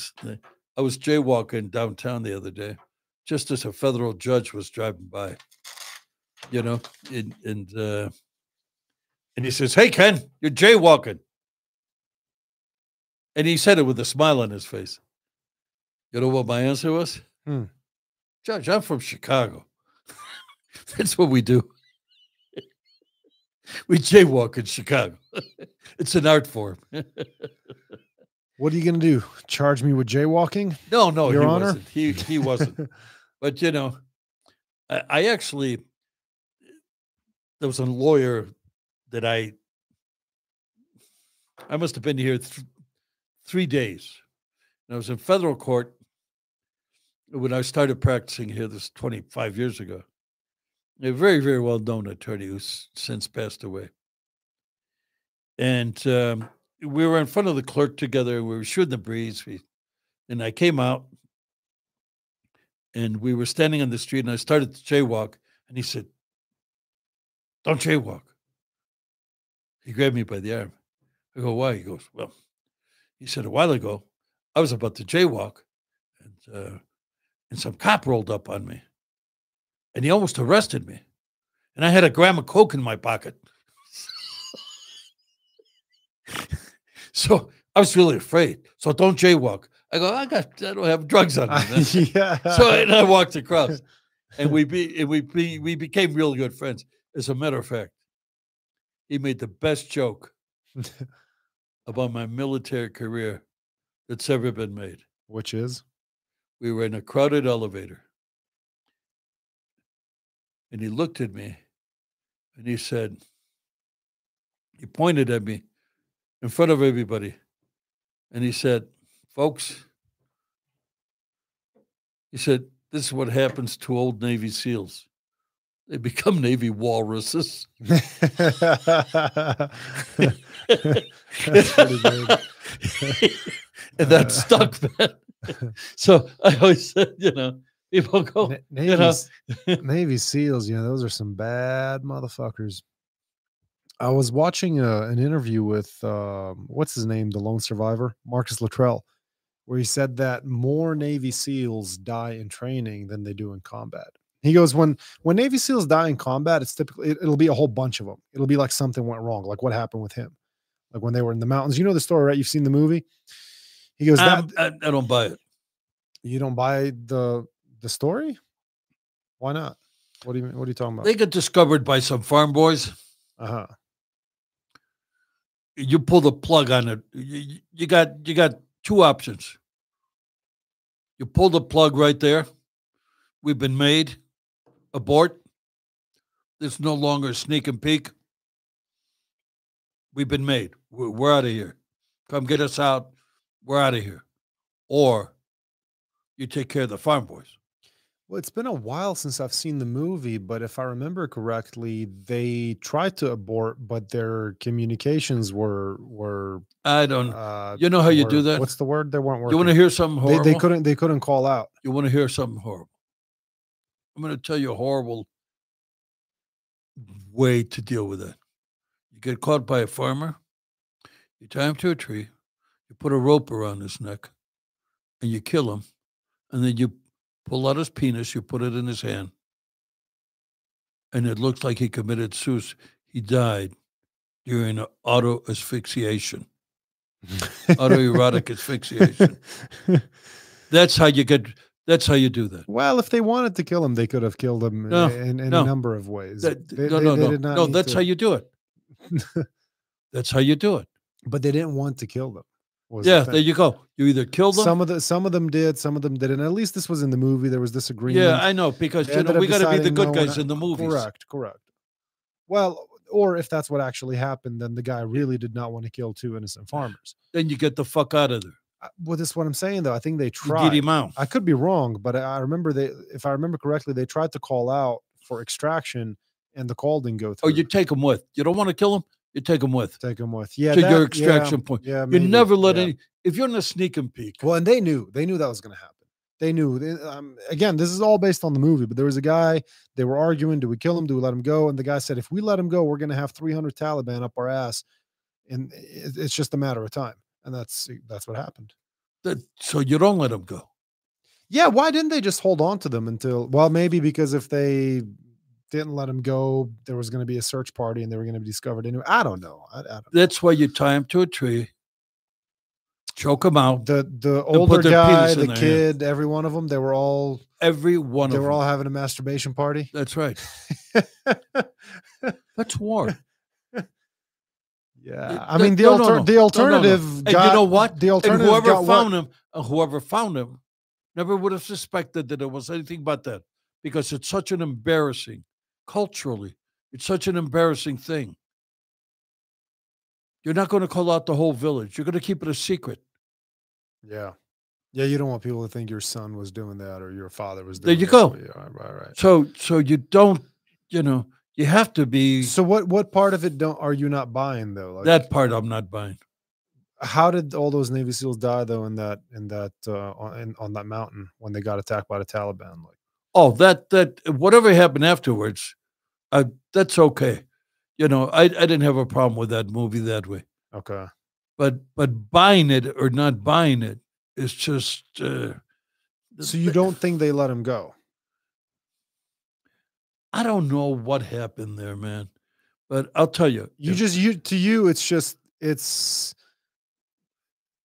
I I'm, I'm from a different era. I'm from the 1960s.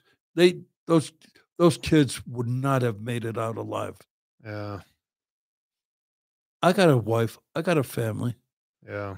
The United States government is, has invested hundreds of thousands of dollars in my training. I have a mission to accomplish. Yeah. Guess what? I, I'm not going to die stupidly. I'm not going to die because some farm kid ran into me. You know, some shepherd boy. It's that simple. you know? And and guess what? You have to have you have to have and, and and it's not anything you do with glee or pleasure or anything. It's it's just part of the fucking job. to kill indiscriminately. Not indiscriminately. That's very discriminately. Okay? You just have to eliminate witnesses. You you can't have somebody you know, I, I remember one time when we got silencers and we were going to take out a village uh, tax collector that was supposed to show up that night.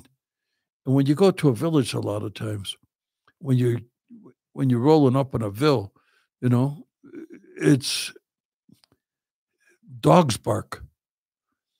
So you know, we had silencers with uh, uh, what are they called? That uh, um, PPKs, 380s.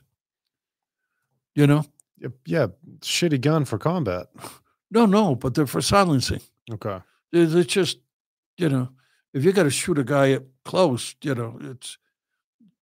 You, I guess a 380 rifles. would be pretty quiet. Yeah, yeah, we had rifles. You know, we had rifles. We had sidearms, and we had P, a couple of PPKs with us. Uh huh. You know, and it was supposed to be ostensibly to take out a dog. And I'm sitting next to a guy. I'm laying down on on a fucking riverbank with a guy named Karis, and dogs are barking at us. And he says, "I'm going to shoot a, I'm going to shoot the dog." I go, "No, you ain't going to kill him with a 380." But guess what? He's going to start doing. He's going to start howling and barking hmm and other dogs will start howling and barking. And before we know it, every villager will be out with a, you know, with these SKS or old Mauser or whatever, trying to figure out what happened here. hmm And we're going to be in a fight when we're just supposed to grab one guy that comes here to collect taxes. Right? hmm Okay, no, no, I'm gonna. I said, don't shoot the fucking dog, man. I mean, what? Don't shoot the fucking dog. I'm gonna shoot the dog. Don't shoot the fucking. You fuck. You fuck. I'm pulling. The, I'm pulling on his fucking. I'm, I'm trying to reach for his gun hand. He shoots the dog. Sure enough. Ow, ow, ow. Before we know it, there's five dogs barking at us. You know, within a minute, all kinds of lights are coming on, and we're running away. Ugh. So that's that's not how you know, and and that's what I'm talking about. You know, it, it's like it's the difference between the sport and and and a and a street fight. hmm You don't. Uh, you got to do what you got to do. My job is to get home. You know, on my third tour, I had a wife. I had a pregnant wife in the United States, waiting for me to get back home. I wasn't going to die over some stupid shit, over keeping some kid alive, or you know, trying to see if this new toy that we had, you know, because we've been practicing, we'd been shooting cans, old coffee cans and shit, you know, for about two weeks. I was in school. Do you think it'll really work? Do you think how, you know, how many decibels, uh, you know, and as you well know, a silencer, especially back then, there was still like loud claps. Yeah, well, it's really called a suppressor, not a silencer, because it doesn't silence necessarily. You're correct. Or suppressor, whatever you call it. Right. I just had a suppressor case, believe it or not. Oh yeah. Yeah. I had a guy, you know, um, a, guy with a suppressor, but, and I, I didn't let him go down for it because it was a toy suppressor. What does that mean? What is a toy suppressor? Guy bought it, but it didn't have a way of attaching it to a firearm. It didn't have threads on it. Okay. So, So, what the hell did he buy? A bullshit 3D printed suppressor? Like, how do you even get a suppressor that can't be attached to a firearm? it had baffles on it, a tube with baffles, but you couldn't attach it to it. That that was my precisely my argument. So I filed a motion. It was relevant conduct on a felon in possession of a firearm. When they raided his house, they found a whole bunch of firearms. They found that thing, which was going to be extra time. They never charged him with an actual suppressor, Mm. but they were using it at sentencing as part of his relevant conduct. So I said, it's not a suppressor. I filed a motion. I said, I want to see it. And all of a sudden, what I'm getting from the government is, well, it's in Roswell, blah, blah, blah. I want to see it. I want it. I want it. I want it at the hearing, the sentencing hearing. Well, this and that. Eventually, what I, uh, this guy was looking at about 15 years, right? Based on his priors. Great fucking guy, by the way. I don't know what he's doing being a thug. Guy's got a high IQ, super good at work, super good at metal, fantastic artist, right? Uh, very personal, good looking guy, you know? He's just into firearms. It, he was a marijuana dealer that they moved into cocaine dealing by the undercover agents saying, no, we want Coke, we want Coke. So I had this whole thing about what's called um, sentencing entrapment. You know, I'm selling you marijuana, you insist on Coke, uh, and you insist on Coke, and you insist on Coke. Finally, I start selling you Coke. And the only way reason you want Coke is so that my sentence will go up. It's Mm. called sentencing entrapment. So I filed a motion against that, and I filed a motion against the suppressor. And finally, we came to an agreement on an agreed sentence. But the fact that I knew enough about suppressors to challenge that that was a suppressor resulted in him getting 10 years instead of 15. No big win, but that's Oof. five years on a guy's life. Sheesh. Yeah, I suppose you mentioned relevant conduct. What is relevant conduct? There's volumes written on it. Meaning? I mean, I, I have the definition. I looked it up Go ahead. a minute ago.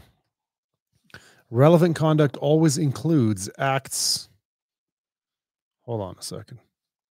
That doesn't make relevant conduct always includes acts the defendant counseled, commanded, induced, procured, or willfully caused. In other words, if the defendant directs someone else to do something, the defendant is responsible for that person's actions as if the defendant did the acts himself. That's that's that's basically that. I don't agree with it. That's basically co-conspirator liability.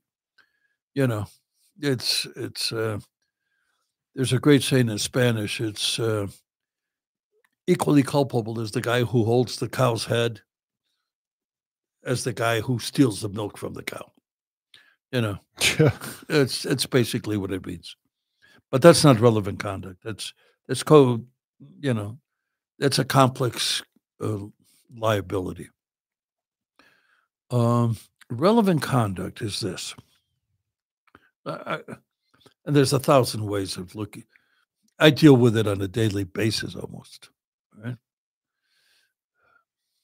I'll tell you, uh, I got a relevant conduct argument I'm going to make in about two weeks.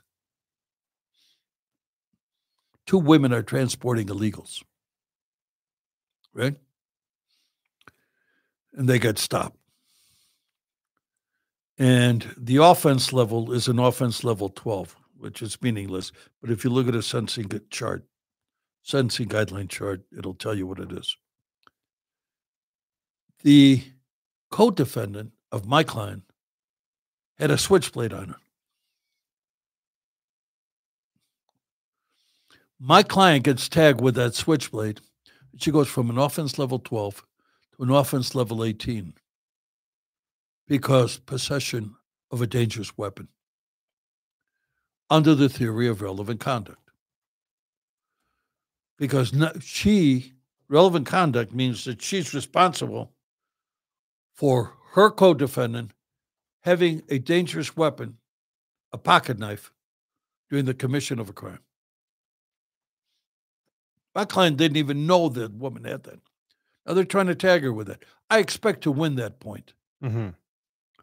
Relevant conduct is this.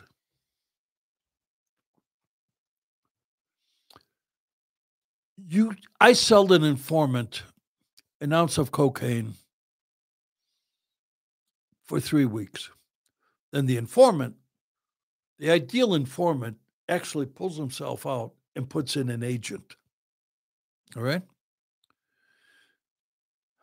If I'm an informant and I'm buying an ounce a week from you, I'll come to you and go, look, um, I want to get out of this, but my cousin, my cousin wants to, you know. So, you know, talk to my cousin. You've sold me three ounces of Coke or three kilos of Coke. Mm-hmm. And my cousin wants to deal with you. So now my cousin turns out to be an undercover agent. I'm an informant. My cousin's an agent. Big diff. All right. If I testify as an informant, I burn myself as an informant. An agent will not burn himself as an agent. So now you agree to deal with my cousin, the agent, and you sell. Let's say I've sold, I bought, I've sold, I bought three kilos from you. I'm the informant, right? And now, in comes the agent, and he buys three kilos from you, and after the three kilos, he charges you with the sale of three kilos. Hmm? You plead guilty. You're not going to beat a sale to an undercover agent. Right? Mm-hmm. Why? Because you got in this truck. The truck was wired for sound. It was wired for video. So they got they got they got you selling that agent, you know, they three kilos in his truck. Yeah. And the agent will always try to, well, can you get me more? Can you do this? Can you do that? Right. So you get charged with three kilos. You plead guilty to three kilos. You go to sentencing.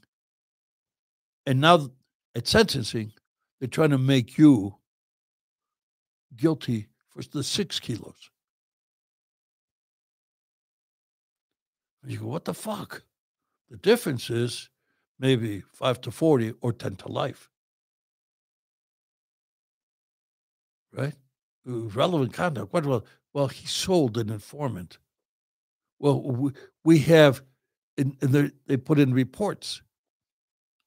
So relevant conduct is what I I've described relevant conduct to clients like this.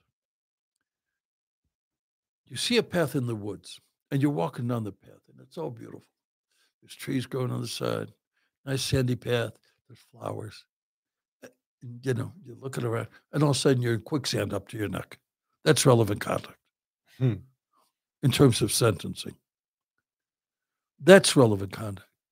And it can jump you from the most unexpected places. Gun cases. I get a guy, he's got, he gets caught with a shotgun, felon in possession of a firearm. The week before that, no, the year before that, he had threatened a girlfriend with a revolver. Hmm? He got charged by the state, but it was dismissed. Dismissed. So on March the 31st, this is true facts, he gets caught with a shotgun. The state charges him. But then the case passes on to the feds for felon in possession. The day that they arrest him, they arrest him in a house and they find a Glock. A Glock, Glock 26 with a 50 round drum and an obliterated number. He's not charged with the Glock on May 5th. He's still charged with the with the shotgun on March 31st. He pleads guilty to the Glock on, on March 31st. When three when he goes to sentencing, when the pre-sentence report comes out, they're making relevant conduct. The gun that he threatened his girlfriend with last year, and the gun that they found on May the 5th at another girlfriend's house where they arrested him.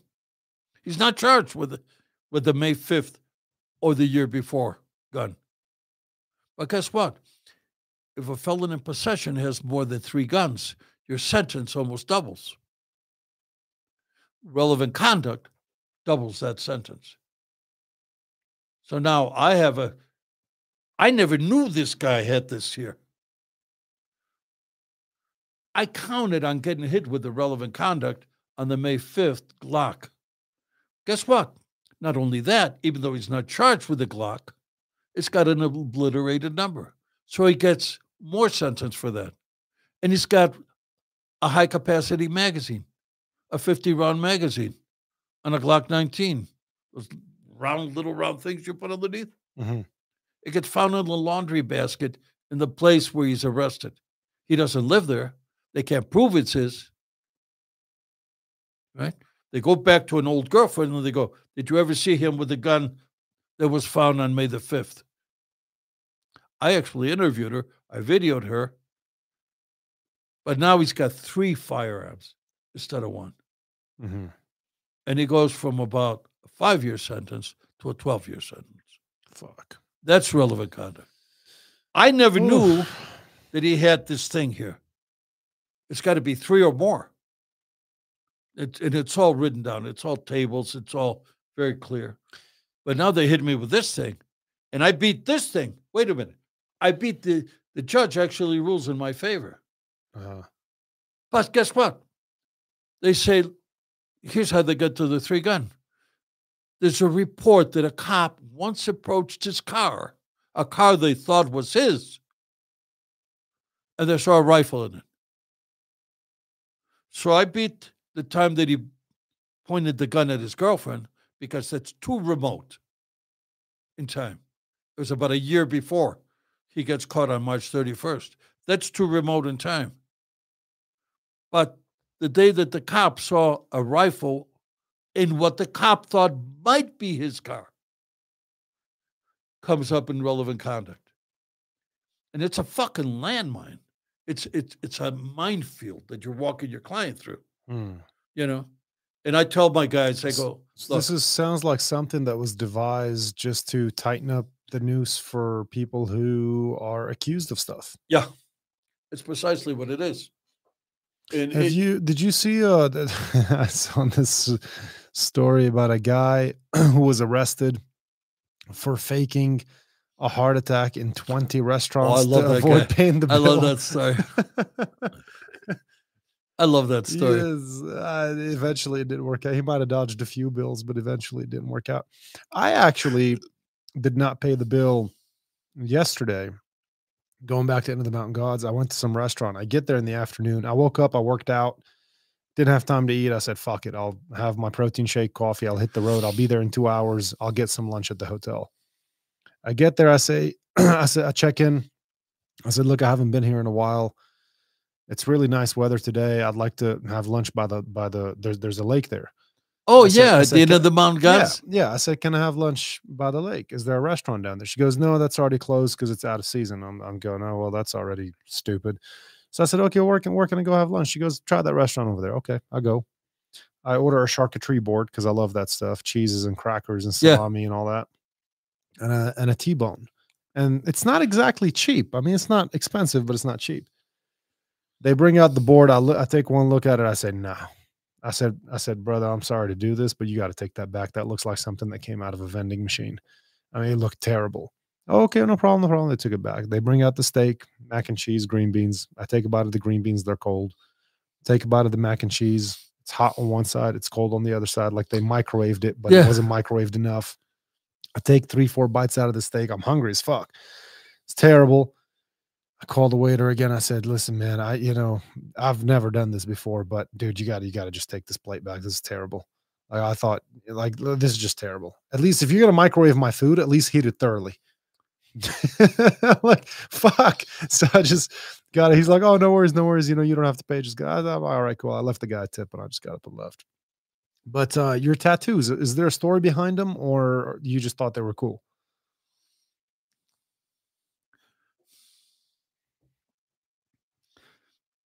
These are waves, right? Okay. And uh, this is a little red seal. Okay. That was the symbol for SEAL Team One back in my day. Little red seal, you can't even tell it's a seal anymore.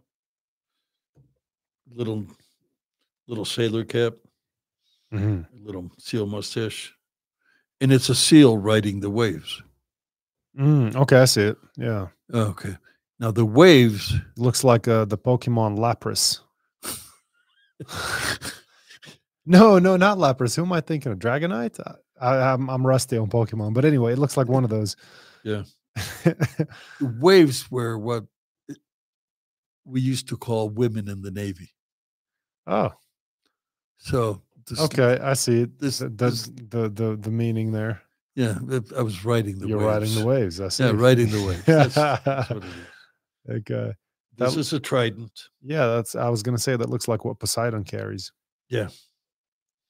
And uh, this says Susan in there. oh, really? Yeah, which is my wife's name. Wow, you got your wife's name tattooed on your arm. How Yeah, it's. uh I'm surprised we're still married because that's a bad luck thing.